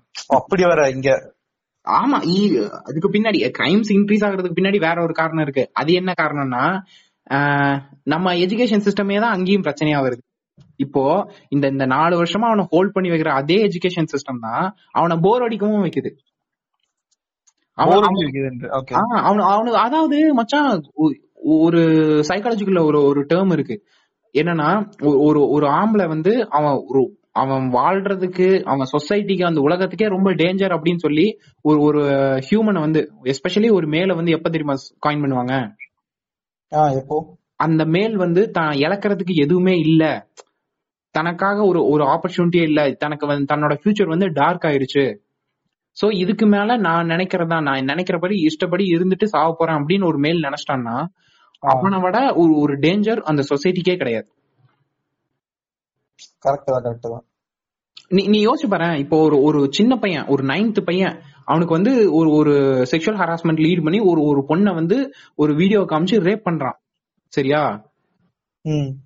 அவனுக்கு என்ன தேவை? இன்னொரு 2-3 வருஷம் போயிட்டான்னா அவன் மேஜர், 4 வருஷம் போயிட்டான்னா அவன் மேஜர், அவன் லவ் பண்ணலாம். அதுக்கப்புறம் ஒரு ப்ராஸ்டிடியூட் கிட்ட போனா கூட அவனுக்கு அது ஒரு இது கிடையாது, ஒரு கேஸ் ஆகாது. பட் இந்த 3-4 வருஷத்துக்கு முன்னாடியே அவனை அப்படி ஒரு கிரைம் நோக்கி நகர்த்துறது என்னன்னா, அவனுக்கு இதுக்கு மேல அப்படி ஒரு லைஃப் அமையாதோ, சரி இருக்கும்போது எனக்கு சான்ஸ் கிடைக்குது, நான் யூஸ் பண்ணிட்டு செத்தா கூட செத்துட்டு நான் எல்லாத்தையும் அனுபவிச்சுட்டேன் அப்படிங்கிற ஒரு மென்டாலிட்டியில சாவான் தெரியுமா, அப்படின்னு சாவணும்னு ஐடியா பண்ணிருப்பான் தெரியுமா. அவனை விட ஒரு சொசைட்டிக்கு டேஞ்சர் வேற எதுவுமே கிடையாது. அவன் தான் வந்து யோசிக்கவே மாட்டான். அவனுக்கு சரி சரி தம்பி, அதாவது இந்த ஸ்லீப்பர் செல்லு, இந்த பிரெயின் வாஷ் பண்ற இந்த தீவிரவாதி குரூப்புக்கு ஆள் சேர்க்கிற குரூப் எல்லாமே இந்த ஒரு மென்டாலிட்டியில இருக்கிறதுங்க தான். Correct correct. அவங்ககிட்ட போய் நீ சொல்லி பாரு, நீ படி, உனக்கு இப்படி ஒரு ஆப்பர்ச்சுனிட்டி, உனக்கு படிப்பே வரலையா, சரி ஓகே, உனக்கு இப்படி ஒரு ஆப்பர்ச்சுனிட்டி இருக்கு, இங்க நீ கொஞ்சம் இது மட்டும் ட்ரை பண்ணினா போதும், இந்த எக்ஸாம் இல்ல இந்த ஒரு ட்ரைனிங் அட்டென்ட் பண்ணினா போதும், அதுக்கப்புறம் நீ நினைச்சதை சாப்பிடலாம், நினைச்ச ஊருக்கு போலாம், நீ இப்படி வாழலாம் அப்படின்னு சொல்லிட்டீங்கன்னா பாரு, ஒரு அந்த இது நீ முடிக்கும் போது அவன் ஆள் மாறி இருப்பான். தனக்கு ஒரு ஃபியூச்சர் இல்லன்னு நினைக்கிறவன் தான் அந்த ஒரு ஸ்டேஜுக்கே போவான். சோ இந்த எஜுகேஷன் சிஸ்டம் என்ன பண்ணுதுன்னா, இந்த 4 வருஷம் அவனை ஹோல்ட் அப் பண்ணி வைக்கிறத கொஞ்சம் இன்ட்ரெஸ்டிங்கா, அவனை கொஞ்சம் கேட்சியா கொண்டு போறது இல்லாம, சேம் என்ன நமக்கு பாசிட்டிவா இருக்கோ அதேதான் நமக்கு நெகட்டிவாவும் இருக்கு. அவனை கம்பேர் பண்ணி, அவன் பாரு இவ்வளவு மார்க் எடுத்தான், அவன் பாரு இந்த இதுக்கு போயிட்டான் அப்படின்னு சொல்லி அவனை கம்பேர் பண்ணி அவனோட செல்ஃப் எஸ்டீமே உடைக்கிறது. அவன் 8th வரைக்கும் அவன் ஒரு ஸ்போர்ட்ஸ்ல போயிருந்திருப்பான், அவன் ஒரு ஹீரோவா இருந்திருப்பான். ஓகேவா, அவன் கிரவுண்டுக்கு வந்தாலே அவன் சரி இவன் தாண்டா இன்னைக்கு அப்படிங்கிற மாதிரி அவனை ஒரு ஹீரோ ரேஞ்சில ஒரு டாப் ஆஃப் த வேர்ல்டுல வச்சிருப்பானுங்க. ஆனா 9th போனதுக்கு அப்புறம் தம்பி நீ இன்னொரு 4 வருஷத்துக்கு கிரவுண்டுக்குள்ளே என்டர் ஆகாத, நீ படிக்க மட்டும் செய்யினா அவனுக்கு படிப்பே வந்திருக்காது. அவன் ஒரு செகண்ட் அவன் உலகமே உடஞ்சிருக்கும் அந்த ஒரு 4 வருஷம். உண்மைதான், நிறைய பேர் இந்த மாதிரி ஆயிருக்காங்க. வெறும் படிப்பு, அதாவது அந்த 4 வருஷம் ஹோல்ட் பண்ற ஓகே, பட் அவனுக்கு கொஞ்சம் என்கேஜிங்கா எல்லாத்துக்கும் ஒரே அதான் சொல்லுவாங்கல்ல, நம்ம ஊர் எஜுகேஷன் சிஸ்டம் எப்படின்னா மீன், யானை, குரங்கு, புலி, பாம்பு எல்லாத்தையும் லைனா நிக்காது, எல்லாத்தையும் மரம் ஏற வச்சுட்டு யார் ஃபர்ஸ்ட் மரம் ஏறாங்களோ அவங்கதான் வந்து டாப் அப்படின்னு சொல்ற மாதிரி. கரெக்ட் தான். சோ இந்த மாதிரி எல்லாத்தையும் உடைக்கும் போது மீன் கடைசி வரைக்கும் தான் ஒரு ஸ்டூபிட் நினைச்சுக்கிட்டே செத்துரும். அது மரம் ஏறதுன்னு. சோ அப்ப அந்த மீனோட ஃபியூச்சர் என்ன? அதோட மீனை பத்தி 4 தடவை மரம் ஏறி பாக்கும். ஒரு குருட்டுத்தனமான மீன் என்ன பண்ணும், கடைசி வரைக்கும் நமக்கு வந்து மரம் ஏறது ஏறிட்டா நம்ம ஜெயிச்சிடலான்னு கடைசி வரைக்கும் ட்ரை பண்ணிட்டே இருக்கும். ஒரு சில மீன் என்ன பண்ணும், சரி நமக்கு வந்து இதுக்கு லாக்கியா படமாட்டோம்னு சொல்லி சூசைட் பண்ணிக்கும். ஒரு சில மீன் என்ன பண்ணும், சரி ஓகே ஏற வரைக்கும் ஏறி பார்ப்போம், அது வரைக்கும் என்னென்ன ஆப்பர்ச்சுனிட்டி கிடைக்குதோ. அவன் ஏணி வைக்கிறானா, இன்னொருத்தனை மரம் ஏறவனை கடிச்சா வந்து மேலே ஏற முடியுமா, அவன் கூட முதுகில் ஏறி உட்காந்து மேலே ஏற முடியுமா, இதே தான் யோசிச்சிருக்கோம்ல. சேம் இதே மாதிரியான ஒரு ப்ராசஸ் தான் மைண்ட் மனிதன். அது பேர் என்னடா சொல்லுவாங்க, நம்ம வெக்கங்கிட்ட வீணா போனவனு யோசிப்பானுங்க. உண்மைதான், கரெக்ட் தான். சோ இதுதான் மச்சான் நமக்கு பிரச்சனையாவும் வர்றது. அதுதான் வந்து எனக்கு பெரிய ஒரு ஐடியா இருந்துச்சு. என்னன்னா அவன் 8th 9th ஒரு சில இடத்துல விட்டுருவானுங்க. அது மெயினான அந்த டிரான்சிஷன் பீரியட். இப்போ உமன்னா அவங்க ஒரு 10-11 வயசுலயே அவங்க வந்து கொஞ்சம் மெச்சூர் ஆக ஆரம்பிச்சிருவாங்க. பட் உமன் அந்த அளவுக்கு கிரைம் பண்ணாதது காரணம் என்னன்னா, நாங்க நம்ம ஊர் அம்மாக்கள் பண்ற ஓரவஞ்சனை. அது நம்ம ஊர் அம்மாஸ் பண்ற மிகப்பெரிய ஓரவஞ்சனை. நீ நல்லா நோட் பண்ணிருக்கியா? ஒரு பொண்ணு வயசுக்கு வந்துச்சுன்னா அந்த பொண்ணுக்கு அவ்வளவு சொல்லுவாங்க. அவங்க அம்மா சொல்லுவாங்க, அவங்க சித்தி சொல்லுவாங்க, அவங்க தாத்தா பாட்டி சாரி தாத்தாங்க அது மேலே வரமாட்டாங்க, அதுக்குள்ள வீணா போனவன் அது பாட்டி சொல்லும், ஊர்ல இருக்கிற சொந்தக்காரங்க சொல்லும், அத்தை சொல்லும், எல்லாரும் அவங்க அவ்வளவு அட்வைஸ் பண்ணுவாங்க. சரி இப்படி பண்ணு, இப்படி நடந்துக்க, இப்படி பேசு, இப்படி எல்லாம் உனக்கு வந்து பாடி டிரான்ஸ்ஃபர்மேஷன் வரும்னு செக்ஸ் எஜுகேஷன் அவ்வளவு சொல்லுவாங்க. ஆனா ஒரு பையன் வயசுக்கு வந்துட்டானா வரலையான்னு கூட அவனுக்கு தெரியாது. உண்மையா? அவன் எப்படி தெரிஞ்சுப்பான், மச்சான் அந்த பான் பார்த்தா அவனுக்கு பீனிஸ் வந்து இவ்வளவு பெருசா இருந்துச்சுடா, எனக்கு இப்ப இவ்வளவு பெருசா இருக்கா, அப்ப நான் பெரிய ஆள் ஆயிட்டேன்னு தான் அர்த்தம் அப்படின்னு சொல்லி அவன் அப்படியே மைண்ட் கால்குலேஷன் பண்ணுவான்.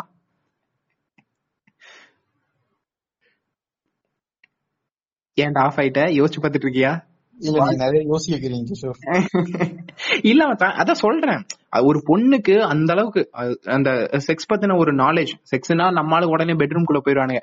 அதாவது ஃபீமேல் செக்ஸ், மேல் செக்ஸ்ங்கிற அந்த செக்ஷுவல் அந்த இத பத்தின ஒரு நாலேஜ் டிரான்ஸ்ஃபர் இருக்குல்ல, அது உமனுக்கு அவ்வளவு தூரம் இருக்கு, மென்னுக்கு அது சுத்தமாவே கிடையாது. சோ இப்போ அந்த அந்த மேலுக்கு வந்து அவன் ஏஜ் அட்டெண்ட் பண்றானா என்ன ஏது, அவனுக்கு அந்த செக்ஷுவல் பத்தி ஒரு நாலேஜும் இருக்காது. அவன் எங்க பாத்து கத்துக்கிறான், போனோகிராஃபியும் ஒரு ஒரு அந்த மாதிரி மூவிஸ மட்டுமே. அதாவது அவனுக்கு அந்த நாலேஜ் டிரான்ஸ்ஃபர் பண்றவன் யாரா இருப்பான், ஒண்ணு இதெல்லாம் பார்த்து தெரிஞ்சுக்கிட்ட ஃப்ரெண்டா இருப்பான், இல்லைன்னா இவனா இதெல்லாம் பார்த்து கத்துக்கிட்டதா யோசிச்சிருப்பான். கரெக்ட் தான். சோ அது பார்த்து அதுல நடக்கிறது வந்து ஒரு செக்சுவல் நாலேஜ் வந்து மேல்ஸ்க்கு ட்ரான்ஸ்ஃபர் ஆகாது.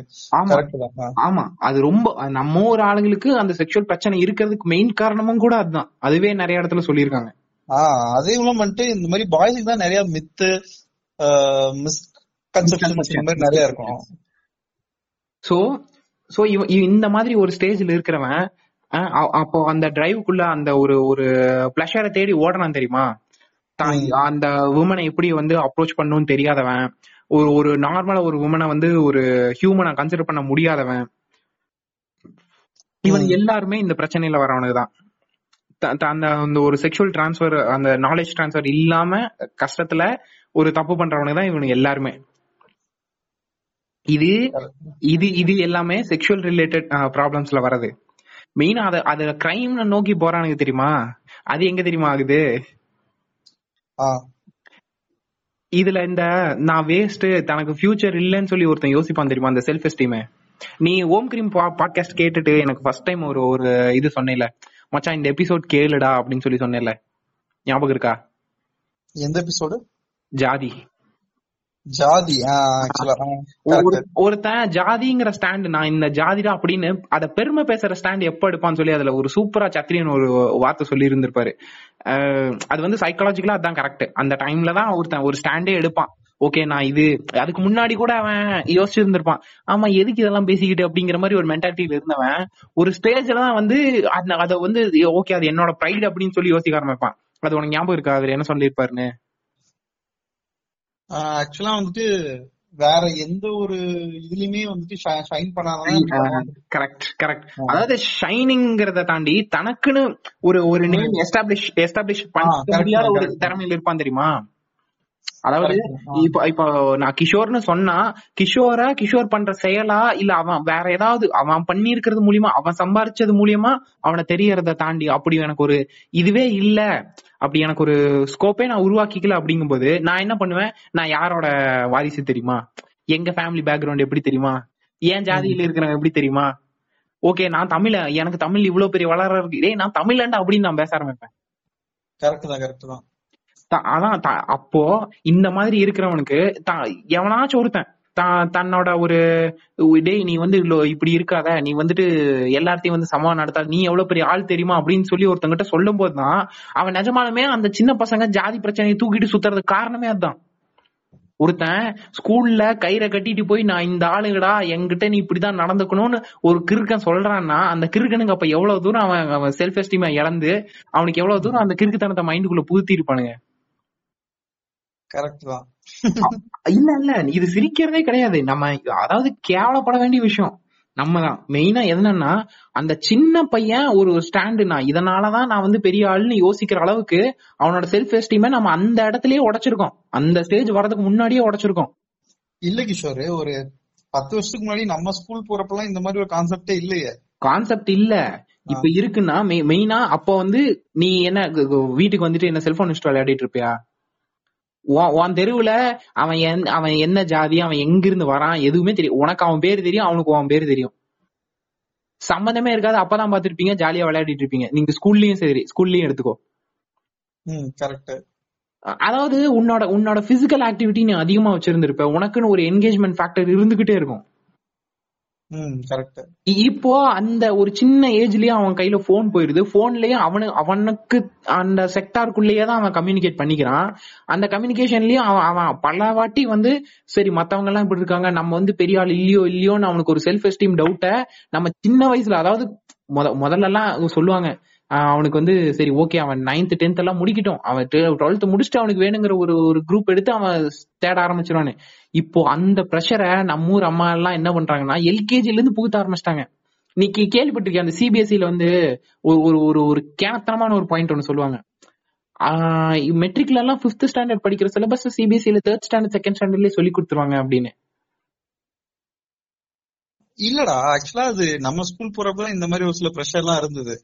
எல்லாருமே வந்து ரொம்ப ஃப்ரீயா தான் வருவாங்க, யாரும் கிடையாது கிடையாது கிடையாது. தெரியல நான் பார்த்த வரைக்கும் நீ ஒரு ஸ்கூல் சேர்த்துற ஸ்டேஜ்ல ஒரு அம்மா ஒரு மதரா இருப்பாங்கல்ல அவங்க கிட்ட போய் கேளு நீங்க எதுல கொண்டே விடுவீங்க அப்படின்னு சொல்லி கேளு, நீ மெட்ரிக்ல கொண்டே அதாவது சமச்சீர்ல கொண்டே விடுவீங்களா இல்ல போய் ஒரு சிபிஎஸ்இல கொண்டே விடுவீங்களான்னு 95% சிபிஎஸ்இல விடுறதுதான் ப்ரிஃபர் பண்ணுவாங்க.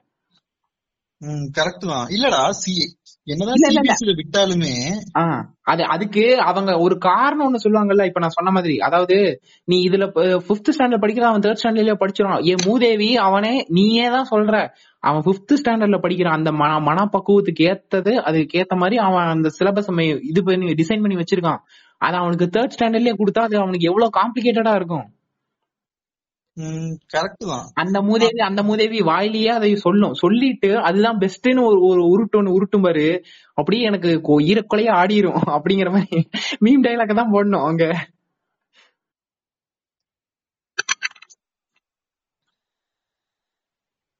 என்ன மச்சான் யோசிச்சுட்டு இருக்க? இல்ல ஆக்சுவலா இதனால வந்துட்டு பிரஷர் பில்டப் ஆகுதுன்றியா? பிரஷர் பில்டப் ஆகுதுங்கறத தாண்டி அது எல்லாமே அப்படி ஸ்டடிஸ் மட்டுமே தான் அவனுக்கு ஒரு ஐடென்டிட்டி அப்படிங்கிற ஒரு புஷ் ஃபேமிலில இருந்தே பண்றாங்க. சோ அதனாலயே அவனோட செல்ஃப் எஸ்டீம் உடையும் அங்க. கரெக்ட் தான். அவன் அதாவது இப்ப நம்ம இதுல எல்லாம் கூட இந்த ஒரு 10-15 இயர்ஸ்க்கு முன்னாடி கூட எக்ஸ்ப்ளோர் பண்ணி பாக்குறதுக்கு ஒரு ஆப்பர்ச்சுனிட்டின்னு ஒண்ணு இருந்துச்சு. சரியா, நமக்கு ஆனுவல் லீவ்னு ஒண்ணு விடுவாங்க. விட்டா வந்து நம்ம வேற ஒரு நம்ம வீட்டை தாண்டி இன்னொரு இடத்துக்கு போவோம், அங்க வந்துட்டு நிறைய விஷயம் பண்ணி பார்ப்போம். ஒரு சிலர்லாம் வந்து வேலைக்கெல்லாம் அனுப்புவாங்க, ஒரு ஒரு வருஷம் மெக்கானிக் ஷாப்க்கோ எலக்ட்ரிக்கல் ஷாப்க்கோ கடைக்கு ஏதோ ஒண்ணு மாத்தி மாத்தி ஏதோ ஒண்ணு பண்ணிக்கிட்டே இருப்பாங்க. நீ கேள்விப்பட்டிருக்கேன், நான் இந்த கிளாஸ் போனேன், நான் இந்த ஊருக்கு போனேன், நான் இதை பண்ண அதை பண்ணேன்னு எவனோ ஒருத்தன் வந்து நம்ம ஆனுவல் லீவ் முடிச்சுட்டு வந்து உட்காந்து டிஸ்கஸ் பண்ணிட்டு இருப்பானுங்க. கரெக்ட். இப்போ அந்த ஒரு அவனை விடுறது கூட கிடையாது, அவனுக்கு அந்த எக்ஸ்ப்ளோரேஷனே கிடையாது. நீ ஆனுவல் லீவ்ல என்னடா பண்ண மச்சான், நான் இந்த கேம்ல இந்த லெவல் போனேன்டா, நான் இந்த இது இத்தனை பேர்த்து கூட இது பண்ணி இருக்கேன்டா, இத்தனை சிக்கன் டின்னர் அடிச்சேன்டாங்குவான். கரெக்ட் தானே? அந்த எக்ஸ்போஷரே அவனுக்கு தெரிஞ்சது என்னன்னா, அவன் அதாவது ஸ்கூல்ல போய் ஒருத்தன் கால்ஃப் விளையாட தெரியுமான்னு கேட்டா கால்ஃப்னா என்னன்னு கேட்பான். அவனுக்கு அந்த அவனோட ஸ்கூல்ல அவனோட ஃப்ரெண்ட்ஸ் என்ன பண்றாங்க, அவனோட சீனியர்ஸ் என்ன பண்றாங்க, நம்ம ஊர் ஆளுங்க கிரிக்கெட் விளையாடுற மாதிரி தான் அவன் ஃபுட்பால் வாலிபால் இன்னும் நிறைய கேம்ஸ் இருக்குடா அப்படின்னா சரி இருக்கா, சரி ஓகே மத்தவனுக்கு எல்லாம் கிரிக்கெட் தானே விளையாடுறானுங்க, அப்ப எனக்கு வேற ஆப்பர்ச்சுனிட்டி இல்லையே, மறுபடியும் அவன் போய் கிரிக்கெட்ல விழுகிற மாதிரி தான். அந்த எக்ஸ்ப்ளோரேஷன் ஒரு செல்லையே வந்து நம்ம அவனுக்கு கண்ணில் காமிக்காம இருக்கும். அதுக்குண்டான ஒரு ஆப்பர்ச்சுனிட்டி இங்க கிரியேட் பண்றது இல்ல. கரெக்ட். ஆனா நான் பார்த்த வரைக்கும் என்ன ஸ்போர்ட்ஸ் வந்துட்டு நம்ம எல்லாம் இது பண்றப்ப ஸ்போர்ட்ஸ்க்கு வந்துட்டு கொஞ்சம் இம்பார்ட்டன்ஸ் இருந்தது. ஆக்சுவலி இந்த ஜெனரேஷன்ல வந்துட்டு ஸ்போர்ட்ஸ்க்கு யாரும் அவ்வளவு பெருசா இன்ட்ரெஸ்ட் என்னன்னா வந்துட்டு இப்போ நம்ம எல்லாம் வந்துட்டு ஸ்போர்ட்ஸ் போகணும் அப்படின்னாலும் அப்பா அம்மா எல்லாம் வந்துட்டு விட மாட்டாங்கல்ல, வந்துட்டு இல்ல படி அப்படின்னு சொல்லி சொல்லுவாங்க. இப்ப வந்துட்டு என்னன்னா அப்பா அம்மா ரெடியா இருந்தாலுமே இவனுக்கு ரெடியா இல்ல. அங்க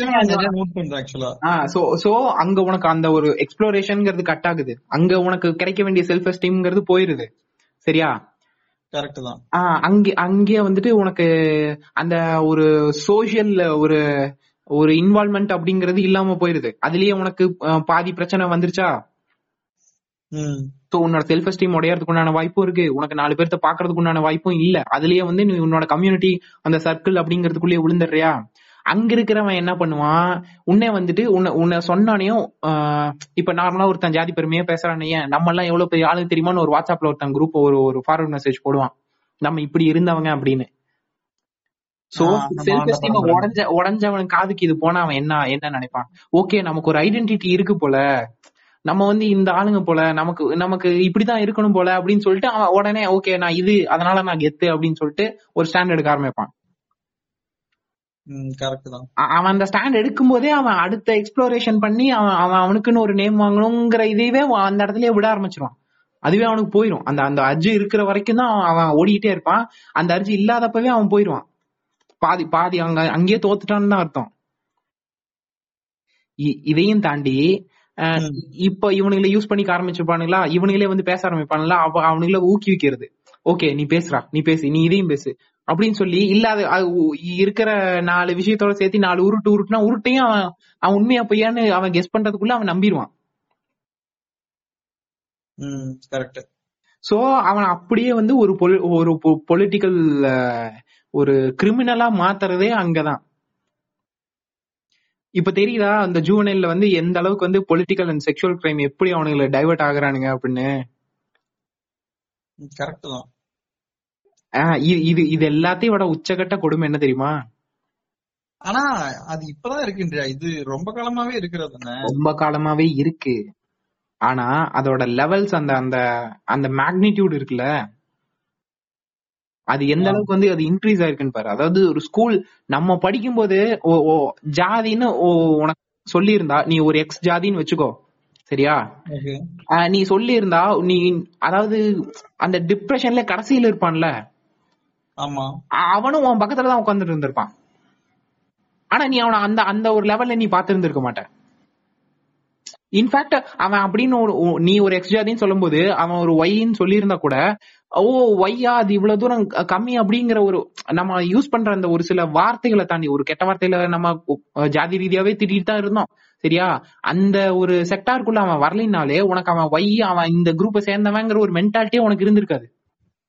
அவன் ஒரு ட்ரைபுனே வச்சுக்கோடா, சரியா, நீ வந்து ஊருக்குள்ள திட்டுற ஜாதின்னு கூட தேவையில்ல, அவன் ஒரு ட்ரைபு, அவனும் அந்த ஒரு குரூப் எஸ்சி எஸ்டிங்கிற ஒரு குரூப்குள்ளதானே வருவான். சோ அந்த குரூப்ல வரும்போது அவன் உன் பக்கத்துல தான் உட்காந்துருப்பான், உன்னை என்னையும் தான் மாமா மச்சான்னு கூப்பிட்டுருப்பான், நம்மளும் அப்படிதான் கூப்பிட்டுருவோம், அப்படிதான் பழகி இருந்திருப்போம், அவன் கொண்டு அந்த சாப்பாடை சாப்பிட்டுருப்போம். அது நமக்கு அந்த ஒரு தாட்டே இல்லாம வளர்ந்துருந்திருப்போம். ஆனா இன்னைக்கு இருக்கிற பரதேசி என்ன பண்றான், நீ நான் பிசி நீ எம்பிசி நீயே எனக்கு சரிசமம் இல்லன்னு ஒரு ஸ்டாண்ட் எடுக்கிறான். அதுவும் சோசியல் மீடியாலாம் வந்ததுக்கு அப்புறம் வந்துட்டு எவன்லாம் ஜாயின் பண்றான் அதுதான். அதாவது நமக்கு என்ன எது வந்து நமக்கு ரொம்ப ஒரு ஃபார்வர்டா இருந்துச்சோ, அந்த 4 வருஷம் எப்படி ஹோல்ட் பண்ணி நம்மள வந்து ஃபார்வர்டா உட்கார வச்சுச்சோ, அது எங்க அதாவது ஒரு பழைய பஞ்சாங்கத்தையே பாடிட்டு இருக்கோம், அதுல வந்து நம்ம ரிவிஷனே பண்ணல, நம்ம அப்டேட்டே ஆகல அப்படிங்கறதோட எஃபெக்ட் தான் இந்த மில்லினியல்ல சாரி இந்த டெக்கேட்ல இவனுக்கு பாக்குற இத்தனை கிரைமுக்கு உண்டான காரணமே, மெயின் காரணம். அவன் ரிவைஸ் பண்ணி அந்த எஜுகேஷன் சிஸ்டம் என்கேஜிங்கா இன்னும் பிராக்டிகல் ஓரியன்டா இன்னும் எல்லாத்தையும் இன்க்ளூசிவா கொண்டு போயிருந்தானே இந்நேரம் அந்த நம்ம இருந்ததை விட அது டெவலப் ஆயிருந்திருக்கணும். பட் அந்த ஒரு அதாவது சொல்லுவானுங்க தெரியுமா, நம்ம பழைய காலத்துல நம்ம வந்து எவ்வளவு எப்படி இருந்தோம், நம்ம அந்த நோக்கியே போயிருவோம் அப்படின்னு பேசுறானுங்க. இதுல அந்த பரதேசி நாய்களுக்கு எல்லாத்துக்கும் இந்த இந்த பாயிண்ட் வந்து உரைக்கணும், கன்ஃபார்ம் உரைச்சாதான் அவனுக்கு உழைப்பானுங்க. நீ பழைய பஞ்சாங்கத்தை பாடிக்கிட்டே இருந்தீங்கன்னா அந்த அப்டேட் இல்லாம போச்சுன்னா அது எவ்வளவு தூரம் ரெக்ரெசிவ் பாலிடிக்ஸ்குள்ள கொண்டு போகுங்கிறதுக்கு இந்த டெக்கேட்ல இந்த ஜூவனைல்ஸ் நடத்துற கிரைம் வந்து சாட்சி. இதெல்லாம் வெல்செட் இல்ல, இதை விட ஒரு சரியான மேட்டர் ஒண்ணு இருக்கு. இது என்ன தெரியுமா, இவன் பண்ற கிரைம் அதாவது அவன் கொலை உச்சகட்டம் போய் ஒரு பொண்ணை ரேப் பண்ற அளவுக்கு ஒரு மிகப்பெரிய ஒரு கொடுமை பண்ணிருந்தா கூட அவன் 18 வயசு ஆனா அவனோட கிரைம் எல்லாத்தையும் வந்து அபாலிஷ் பண்ணிட்டு அவனை வெளியில விடுறது அப்படியே ஜூன் இல்ல. ஆமா, ஜூனல் ஜஸ்டிஸ் ஆக்ட்ங்கிறது என்ன, நீ 18 வயசு கீழே என்ன தப்பு பண்ணி இருந்தீங்கன்னா 18 அந்த சிறுவர் சீர்திருத்த பள்ளிங்கிறதா உன்னோட அல்டிமேட். இல்ல இப்போ நீ வந்து 17 இயர்ஸ்ல ஒரு கிரைம் பண்றன்னு வச்சுக்கோ, 18 ஆனா வெளிய வந்துடலாமா? ஆமா, நீ 17 வயசு 11 மாசம்னா கூட உனக்கு 1 மாசம் தான் இது. ஓ, இது தெரியாதடா எனக்கு. அதுதான் சொல்றேன், இதுதான் இருக்கிறதுல உச்சகட்டமா அவனை வந்து ஒரு இதை நோக்கி நவுத்துறது. இந்த நம்ம தான் நினைச்சிட்டு இருக்கோம், நம்ம இந்த பொலிட்டிக்கல்லா இந்த கிரவுண்ட் லெவல்ல இந்த சில்லறத்தனம் பண்ணிட்டு இருப்பானுங்க தெரியுமா, நீ இந்த ஜாதி அதனால வந்து நீ பெரிய ஆளு அப்படின்னு சொல்லி அவனுக்கு அந்த புஷ் பண்ணிட்டு இருப்பானுங்க தெரியுமா, பிரெயின் வாஷ் பண்ணிட்டு இருப்பானுங்கல்ல. ஆமா, அந்த குரூப் கிரைமுக்காகவே அதாவது பர்டிகுலரா போக்கஸ் பண்ணி இந்த ஏதோ ஒரு படத்துல இந்த விஜய் ஆண்டனி படத்துல கூட வரும், ஒரு வில்ல வந்து அந்த ஜூவனைல் பசங்களா பார்த்து வந்து கிரைமுக்கு உள்ள எடுத்துக்கிட்டு இருப்பான், திமிரு பிடிச்சவன்னு நினைக்கிறேன். எஸ், அந்த அந்த மூவி மாதிரி இந்த பொலிட்டிக்கல் இந்த ஃபிகர்ஸ் தன்னை அடையாளப்படுத்திக்கிற அந்த சில்லற நாயங்க எல்லாருமே இன்னும் ரொம்ப விகரஸா வந்து இந்த ஜூனியர் பசங்களை வந்து உள்ள இது பண்ணிட்டு இருக்கானுங்க. மாஸ்டர் படமும் அப்படிதான், நம்ம இனிஷியலா பேசுவோம்ல. Yes yes yes yes master படமும் அப்படிதான். தெரியுதா நம்ம எந்த அளவுக்கு எப்படி வந்து கிரைம்ஸ் இன்க்ரீஸ் ஆயிட்டு இருக்குன்னு, எங்க எங்க நம்ம தப்பு பண்ணது, நம்ம எது சரின்னு நினைச்சது, அதை வந்து சரியா ஒரு விஷயம் பண்றதே வந்து நம்ம அப்டேட் பண்ணல, டைமுக்கு ஏத்த மாதிரி அப்டேட் பண்ணலன்னா எவ்வளவு தூரம் பிரச்சனை ஆயிட்டு இருக்கு பாத்தியா.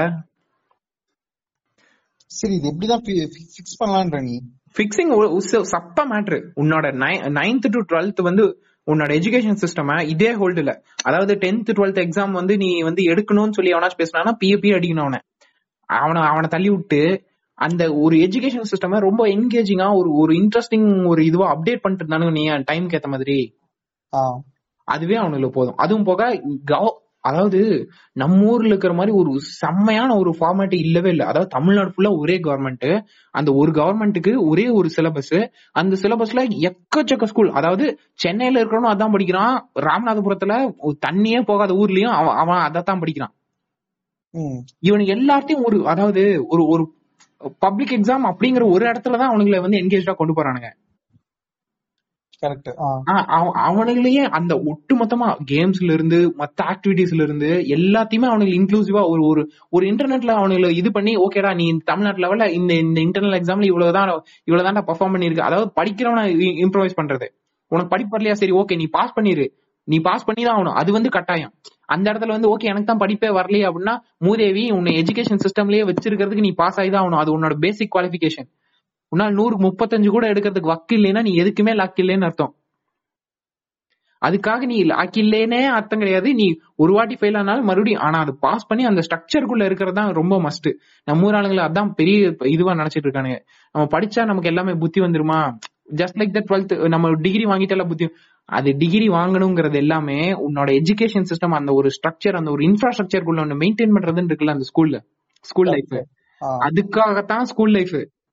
அங்க போனா உருப்படியானா அங்க போனா உனக்கு கேரக்டர் ஆட்டிடியூட் தான் வளரும். நீ பக்குவம் தான் படுவ. உன்னோட எஜுகேஷன், நீ எதை நோக்கி போகணும், உன் கேரியர் செட் ஆகணுங்கிறதே வந்து 99% மேல உனக்கு காலேஜ்ல இருந்து தான் ஸ்டார்ட் ஆகும். கரெக்ட் தான். நம்ம ஸ்கூலுக்கு போறதுக்கும் கரெக்ட் தான். கரெக்ட் தான். இப்படி ஒரு ஃபார்முலாவை நம்ம கையில வச்சுட்டு அதை ஒரு ஹோல்சமா நம்ம எடுத்துட்டு போனோம்னே ஒட்டு மொத்தமா என்கேஜ் பண்ணி ஒவ்வொரு இதுக்கும் வந்து லைக் ஜோன் வைஸ் ஜோனா, ஜஸ்ட் ஸ்கூல்ல மட்டும் இல்லாம ஸ்கூல் டு ஸ்கூல் இன்ட்ராக்ட் பண்ணி அது ஒரு ஜோன் வைஸ் ஜோனா கொண்டு போயிருந்தோம்னே ஒரு சூப்பரான ஒரு ஸ்டேஜுக்கு கொண்டு போகலாம். ஜஸ்ட் ஒரு ஒரு 10 வருஷத்துல ஒரு செம டெவலப்மெண்ட் பார்க்கலாம். ஆனா ஒரு ரொம்ப கஷ்டமான டாஸ்க் தான். இப்போ நம்ம ஊர் மாதிரி இருக்கிறதுக்கு ஓகே, இன்னும் நிறைய ஊர்ல ஸ்கூலே இல்லாம இருக்கேன் நிறைய ஸ்டேட்ல. அவனுங்களை விட்டு தள்ளு. நான் தான் சொல்றேன்ல, அவன் போய் நீ இங்க வந்துட்டு நீ இந்த ஜாதி அரசியல் மத அரசியல் பண்ணினா கடைசிக்கு குசு குசுனாவது பேசிக்கிட்டாவது இருப்பான். ஓப்பனா அங்கெல்லாம் ஓப்பனா நீ மசூதியில வந்து நீ ஸ்பீக்கர் வச்சினா உன்னை இடிச்சு தள்ளுறேன் பார் அப்படின்னு சொல்லி ஓப்பனா, அதாவது எலெக்ஷன் கேம்பெயின்ல ஒருத்தன் சொல்றான். அந்த மாதிரி எல்லாம் இங்க பேச முடியாது. அங்க பேசுறான் அவன் பேசிட்டே தான் இருப்பான். அவனுக்கு வந்து ஸ்கூல் வந்தா அவன் யோசிச்சிருவான்னு சொல்லி ஸ்கூலே வரதுக்கு விட மாட்டானுங்க. அதான் அவனை ஸ்கூலே கட்ட மாட்டானுங்க. அங்க உன்னால ஒண்ணுமே பண்ண முடியாது. அவனுங்க இங்க வரவனுங்களை பார்த்து அதான் இங்க ஒரு அட்வான்டேஜ். அதுவும் இன்னொரு அட்வான்டேஜ், இங்க பீகாருக்கு வேலைக்கு வரானுங்கல்ல, பீகார்ல இருந்து உத்தரப்பிரதேஷ்ல இருந்து இங்க வரானுங்கல்ல குழந்தையோட வந்து இங்க செட்டில் ஆயிருக்கானுங்களே. கரெக்ட். அவன் குழந்தைய படிக்க வச்சிட்டு இருக்கான்டா. அவன் குழந்தைய படிக்க வைக்கிறான்டா. ஆனா அவன் அங்க போய் ஓட்ட மாத்தில போட்டு வரான். ஓட்ட மாத்தி போட்டு போறான், போய் தொலைறான்னு வையன். ஆனா அவன் குழந்தை நாளைக்கு யோசிக்கும், அங்க எனக்கு ஏன் ஸ்கூல் இல்ல, நான் எங்க அப்பா அங்க கூலி வேலை தான் பார்த்தான், ஆனா எனக்கு அங்க ஸ்கூல் இருந்துச்சு, எனக்கு போட யூனிஃபார்ம் கொடுத்தான், அதாவது என் ட்ரெஸ் வந்து கிழிஞ்சிருக்கு, என் பழைய ட்ரெஸ் தெரிய கொடுக்கறது எல்லாத்துக்கும் யூனிஃபார்ம் கொடுத்தான், நான் எங்க அப்பானால சோறு போட முடியலனாலும் நான் படிக்கணும் அதுக்காக நான் ஸ்கூலுக்கு வரணுங்கிறதுக்காக எனக்கு சோறு போட்டான், அது நான் ஈஸியா வரணுங்கிறதுக்காக எனக்கு சைக்கிள் கொடுத்தான், நான் அப்டேட்டடா இருக்கணுங்கிறதுக்காக எனக்கு லேப்டாப் கொடுத்தான், எனக்கு இத்தனை பண்றான். ஏன்டா மயிரா புடுங்கிக்கலாம், நாங்க உங்களுக்கு தானே ஓட்டு போடுறோம், நீங்க என்ன மயிரடா எங்களுக்கு புடுங்கிட்டு இருந்தீங்கன்னு அவன் அங்க போய் கேள்வி கேட்பான். இன்னொரு 10 வருஷத்துலயே அவன் கேள்வி கேட்பான்றியா கன்ஃபார்ம். அந்த டிரான்சிஷன் வரும். அதுக்காக தான் அவனுக்கு அங்க ஸ்கூல் கட்டாம இருக்கானுங்க. ஆனா இங்க வந்து படிக்க வேலைக்கு வரவன்ல பண்ற பெரிய அட்வான்டேஜ் என்னன்னா அவன் குடும்பத்தோட வரான்.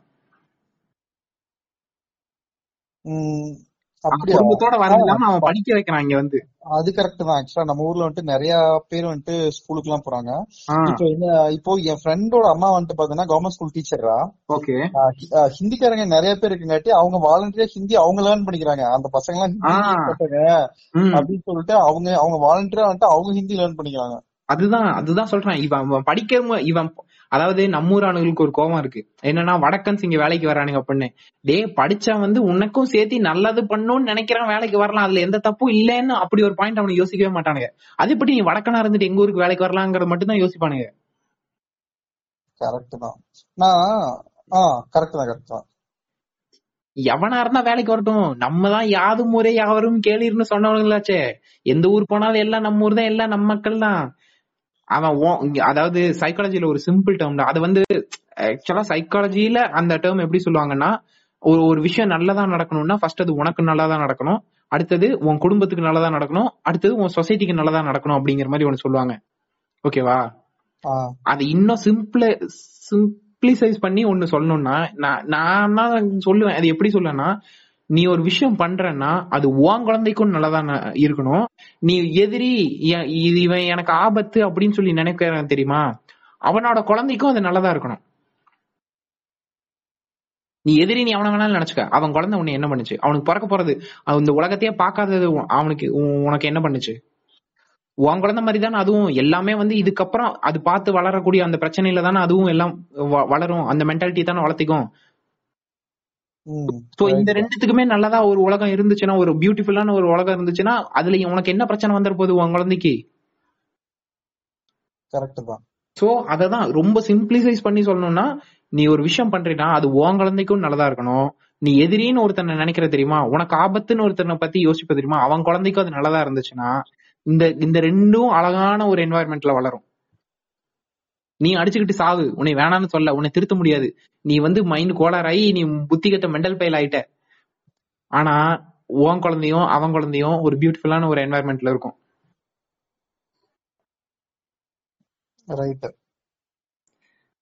அத பண்ணணும்னா ஒரே விஷயம்தான், படிக்க வைக்கணும். அதையும் ரொம்ப மெத்தடாலஜிக்கலா பயங்கரமா ரோல் ஆகுது, மெத்தடாலஜிக்கலா ரொம்ப பிராக்டிக்கலா ரொம்ப என்கேஜிங்கா கொண்டு போகணும். படிக்கிறங்கிறத நம்ம ஊர்ல வந்து ரொம்ப ஒரு சலுப்பு தட்டுற விஷயம், படிக்கணுமா அப்படிங்கிற ஒரு விஷயத்த தாண்டி அதை எந்த அளவுக்கு அவனுக்கு என்கேஜிங்கா கொண்டு போறானுங்களோ. நீ நல்லா யோசிச்சு பாரு மச்சான், நீ எந்த ஹாலிவுட் மூவிஸ் எதுல வேணாலும் பாரு, அந்த அந்த டீனேஜ் அப்படிங்கிற பையன் பயங்கரமா ட்ரக்கா யூஸ் பண்ணுவான் ரொம்ப, அதாவது ஒரு ஹைஸ்கூல் ஒரு காலேஜ் போறவன் கூட அந்த அளவுக்கு அவன் இருக்க மாட்டான். நீ எந்த படத்தை வேணாலும் எடுத்துக்கோ, ஆனா அவன் ஹைஸ்கூல் பசங்களா காமிச்சான், அவன் அவ்வளவு தூரம் வந்து அவன் ட்ரக் யூஸ் பண்றதையும் ஒரு ஒரு கிரைம்ல இன்வால்வ் ஆகுறதையும் அடிதடிக்குள்ள புள்ளி பண்றது இது எல்லாத்துலயும் அவன் இன்வால்வ் ஆகுற மாதிரி காமிச்சிருப்பாங்க. இல்ல நம்ம முன்னாடி டிஸ்கஸ் பண்ணோம்ல அதே பாயிண்ட் தான் ஆக்சுவலி. அந்த பாயிண்ட் தான், அதாவது என்ன அது எதுக்காக சொல்றேன்னா, அந்த அந்த ஹோல்டு இங்க ஒரு 9th to 12th ஒரு ஹோல்டு இருக்குல்ல, அந்த ஹோல்டு அங்க கிடையாது, அதனால ஒரு எஃபெக்ட். பட் அதை தாண்டி அவன் அதை தாண்டினதுக்கு அப்புறம் அவனுக்கு அங்க ஒரு பியூட்டிஃபுல் என்வாயர்மெண்ட் இருக்கு, அவனை கேள்வி கேட்க பர்மிஷன் உண்டு, அவன் அதுக்கப்புறம் அவன் என்கேஜிங்கா அவன் லைஃப கொண்டு போவான். பட் அந்த ஒரு டிரான்சிஷன்லயே இங்க அந்த ஜாதி அரசியல் அப்படிங்கறது எவ்வளவு தூரம் அவனுக்கு எடுக்குது. அவன் அந்த டைம்ல அப்படி தலைவரியா சுத்தினாலும் அதுக்கப்புறம் அவன் திருந்திடுறான். இங்க தலைவரியா போறவன் தலைவரியாவே சாவறான், சாவற வரைக்கும் அவன் அதே மாதிரியே இருக்கான். அங்கதான் பிரச்சனை ஆகுது. கரெக்ட் தான் வாரு. சோ இங்க கிரைம குறைக்கணும்னா ஒன்னே ஒண்ணுதான் மச்சான், அது என்ன நீயே சொல்லிடுறேன், டே பரபா படிக்கடா படிக்கடா. இவன் சத்தியமான இதே டைலாக் தான் மச்சான் யோசிச்சேன், டே பரா பரமா அப்படின்னு சொல்லணும்னு நினைச்சேன்டா. தயவு செஞ்சு 12th மட்டும் முடிச்சு தொலைங்கடா பரமா, 12th மட்டும் முடிச்சிருடா. அதுக்கப்புறம் நீ காலேஜ் போய் என்ன கருமாந்திர ஸ்டாண்ட் வேணாலும் எடு, நீ டெஃபினட்டா ஒரு ஸ்டாண்ட் எடுக்கிறீன்னா அதுக்கப்புறம் அது அதை ரிலேட்டடா உன்னை எவனாச்சும் ஒருத்தன் கேள்வி பண்ணுவான். நீ எந்த ஸ்டாண்ட் எடுத்தினாலும் பொலிட்டிக்கல் ஸ்டாண்ட் எடுத்தினாலும் கேள்வி கேட்பான், கேலி செய்வான். அதுக்கப்புறம் அவனுக்கு அது ஓகேடா, அது வந்துட்டு எப்படி சொல்றது, தோஸ் திங்ஸ்லாம் ஓகே. இல்ல இல்ல அது என்ன அட்வான்டேஜ்னா, கேள்வி வைப்பான், கேலி செய்வான், அவனுக்கு நீ பதில் சொல்லணும்ங்கிறதுக்காகவாது ஏதாவது ஒன்னு யோசிக்க ஆரம்பிப்பான். அந்த டைம்ல நீ யோசிக்கும் போது உனக்கு எது சரி எது தப்புன்னு தெரிஞ்சு அதை ஒரு ஸ்டாண்டுக்கு போயிடும். அதாவது நீ யோசிக்கிறதா அங்க மேட்ரு, நீ அதுக்கு முன்னாடி நீ எந்த ஸ்டாண்ட் வேணாலும் எடுத்துக்க. இப்போ ஒருத்தன் பொலிட்டிக்கலா வந்து ஒரு ஒரு டெசிஷன் எடுக்கணும்னா ஸ்டார்டிங்ல இப்ப நம்ம ஊரு பாலிடிக்ஸ் பத்தி பாப்போமே, ஃபர்ஸ்ட் வந்து ஒரு ஜாதி அரசியல் பண்ணுவான், அதுக்கப்புறம் இல்ல நம்ம வந்து இன்னும் கொஞ்சம் மெச்சூர் ஆகணும் போது ஃபர்ஸ்ட் அவன் ஒரு தம்பியா மாறுவான். தம்பினா யார் சொல்றேன்னு தெரியுதுல்ல, என் நெஞ்சுக்களே அந்த தம்பியா மாறுவான். அந்த தம்பி ஆனதுக்கு அப்புறம் இல்ல நம்ம மொழி இதெல்லாம் பார்க்க கூடாது எல்லாரும் ஒண்ணுங்கும் போது அதுக்கப்புறம் ஒரு ஸ்டாண்ட் எடுப்பான். ஓகேவா? இந்த ஒரு டிரான்சிஷன் அவன் எல்லாருமே இந்த டிரான்சிஷனை பாப்பானுங்க நம்ம ஊர்ல. ஏன்னா அந்தந்த டைம்ல அவன் யோசிப்பான், அந்த யோசிக்கிறதா முக்கியம். பட் யோசிக்கிறது அவன் அந்த ஸ்கூலுங்கிற அந்த டைமை தாண்டி காலேஜ்னு ஒரு ஒரு ஸ்டேஜுக்கு வந்துருவான், அந்த டீனேஜை தாண்டிடுவான். சோ அந்த டீனேஜ்ல இருக்கிறவனுங்க பேனட்டியும் டிக்கியும் மூடிட்டு படிங்கடா, அதுக்கப்புறம் வந்து நீங்க என்ன ஸ்டாண்டை வேணாலும் எடுங்க, ஸ்டாண்ட் எடுங்க, பட் அதே டைம் நீங்க கையோட படிச்சிருங்க, சத்தியமா உங்க லைஃப் நல்லா இருக்கும் என்பதை கூறிக்கொண்டு இந்த பாட்காஸ்டை முடித்துக் கொள்கிறோம். நன்றி நன்றி நன்றி நன்றி நன்றி நன்றி.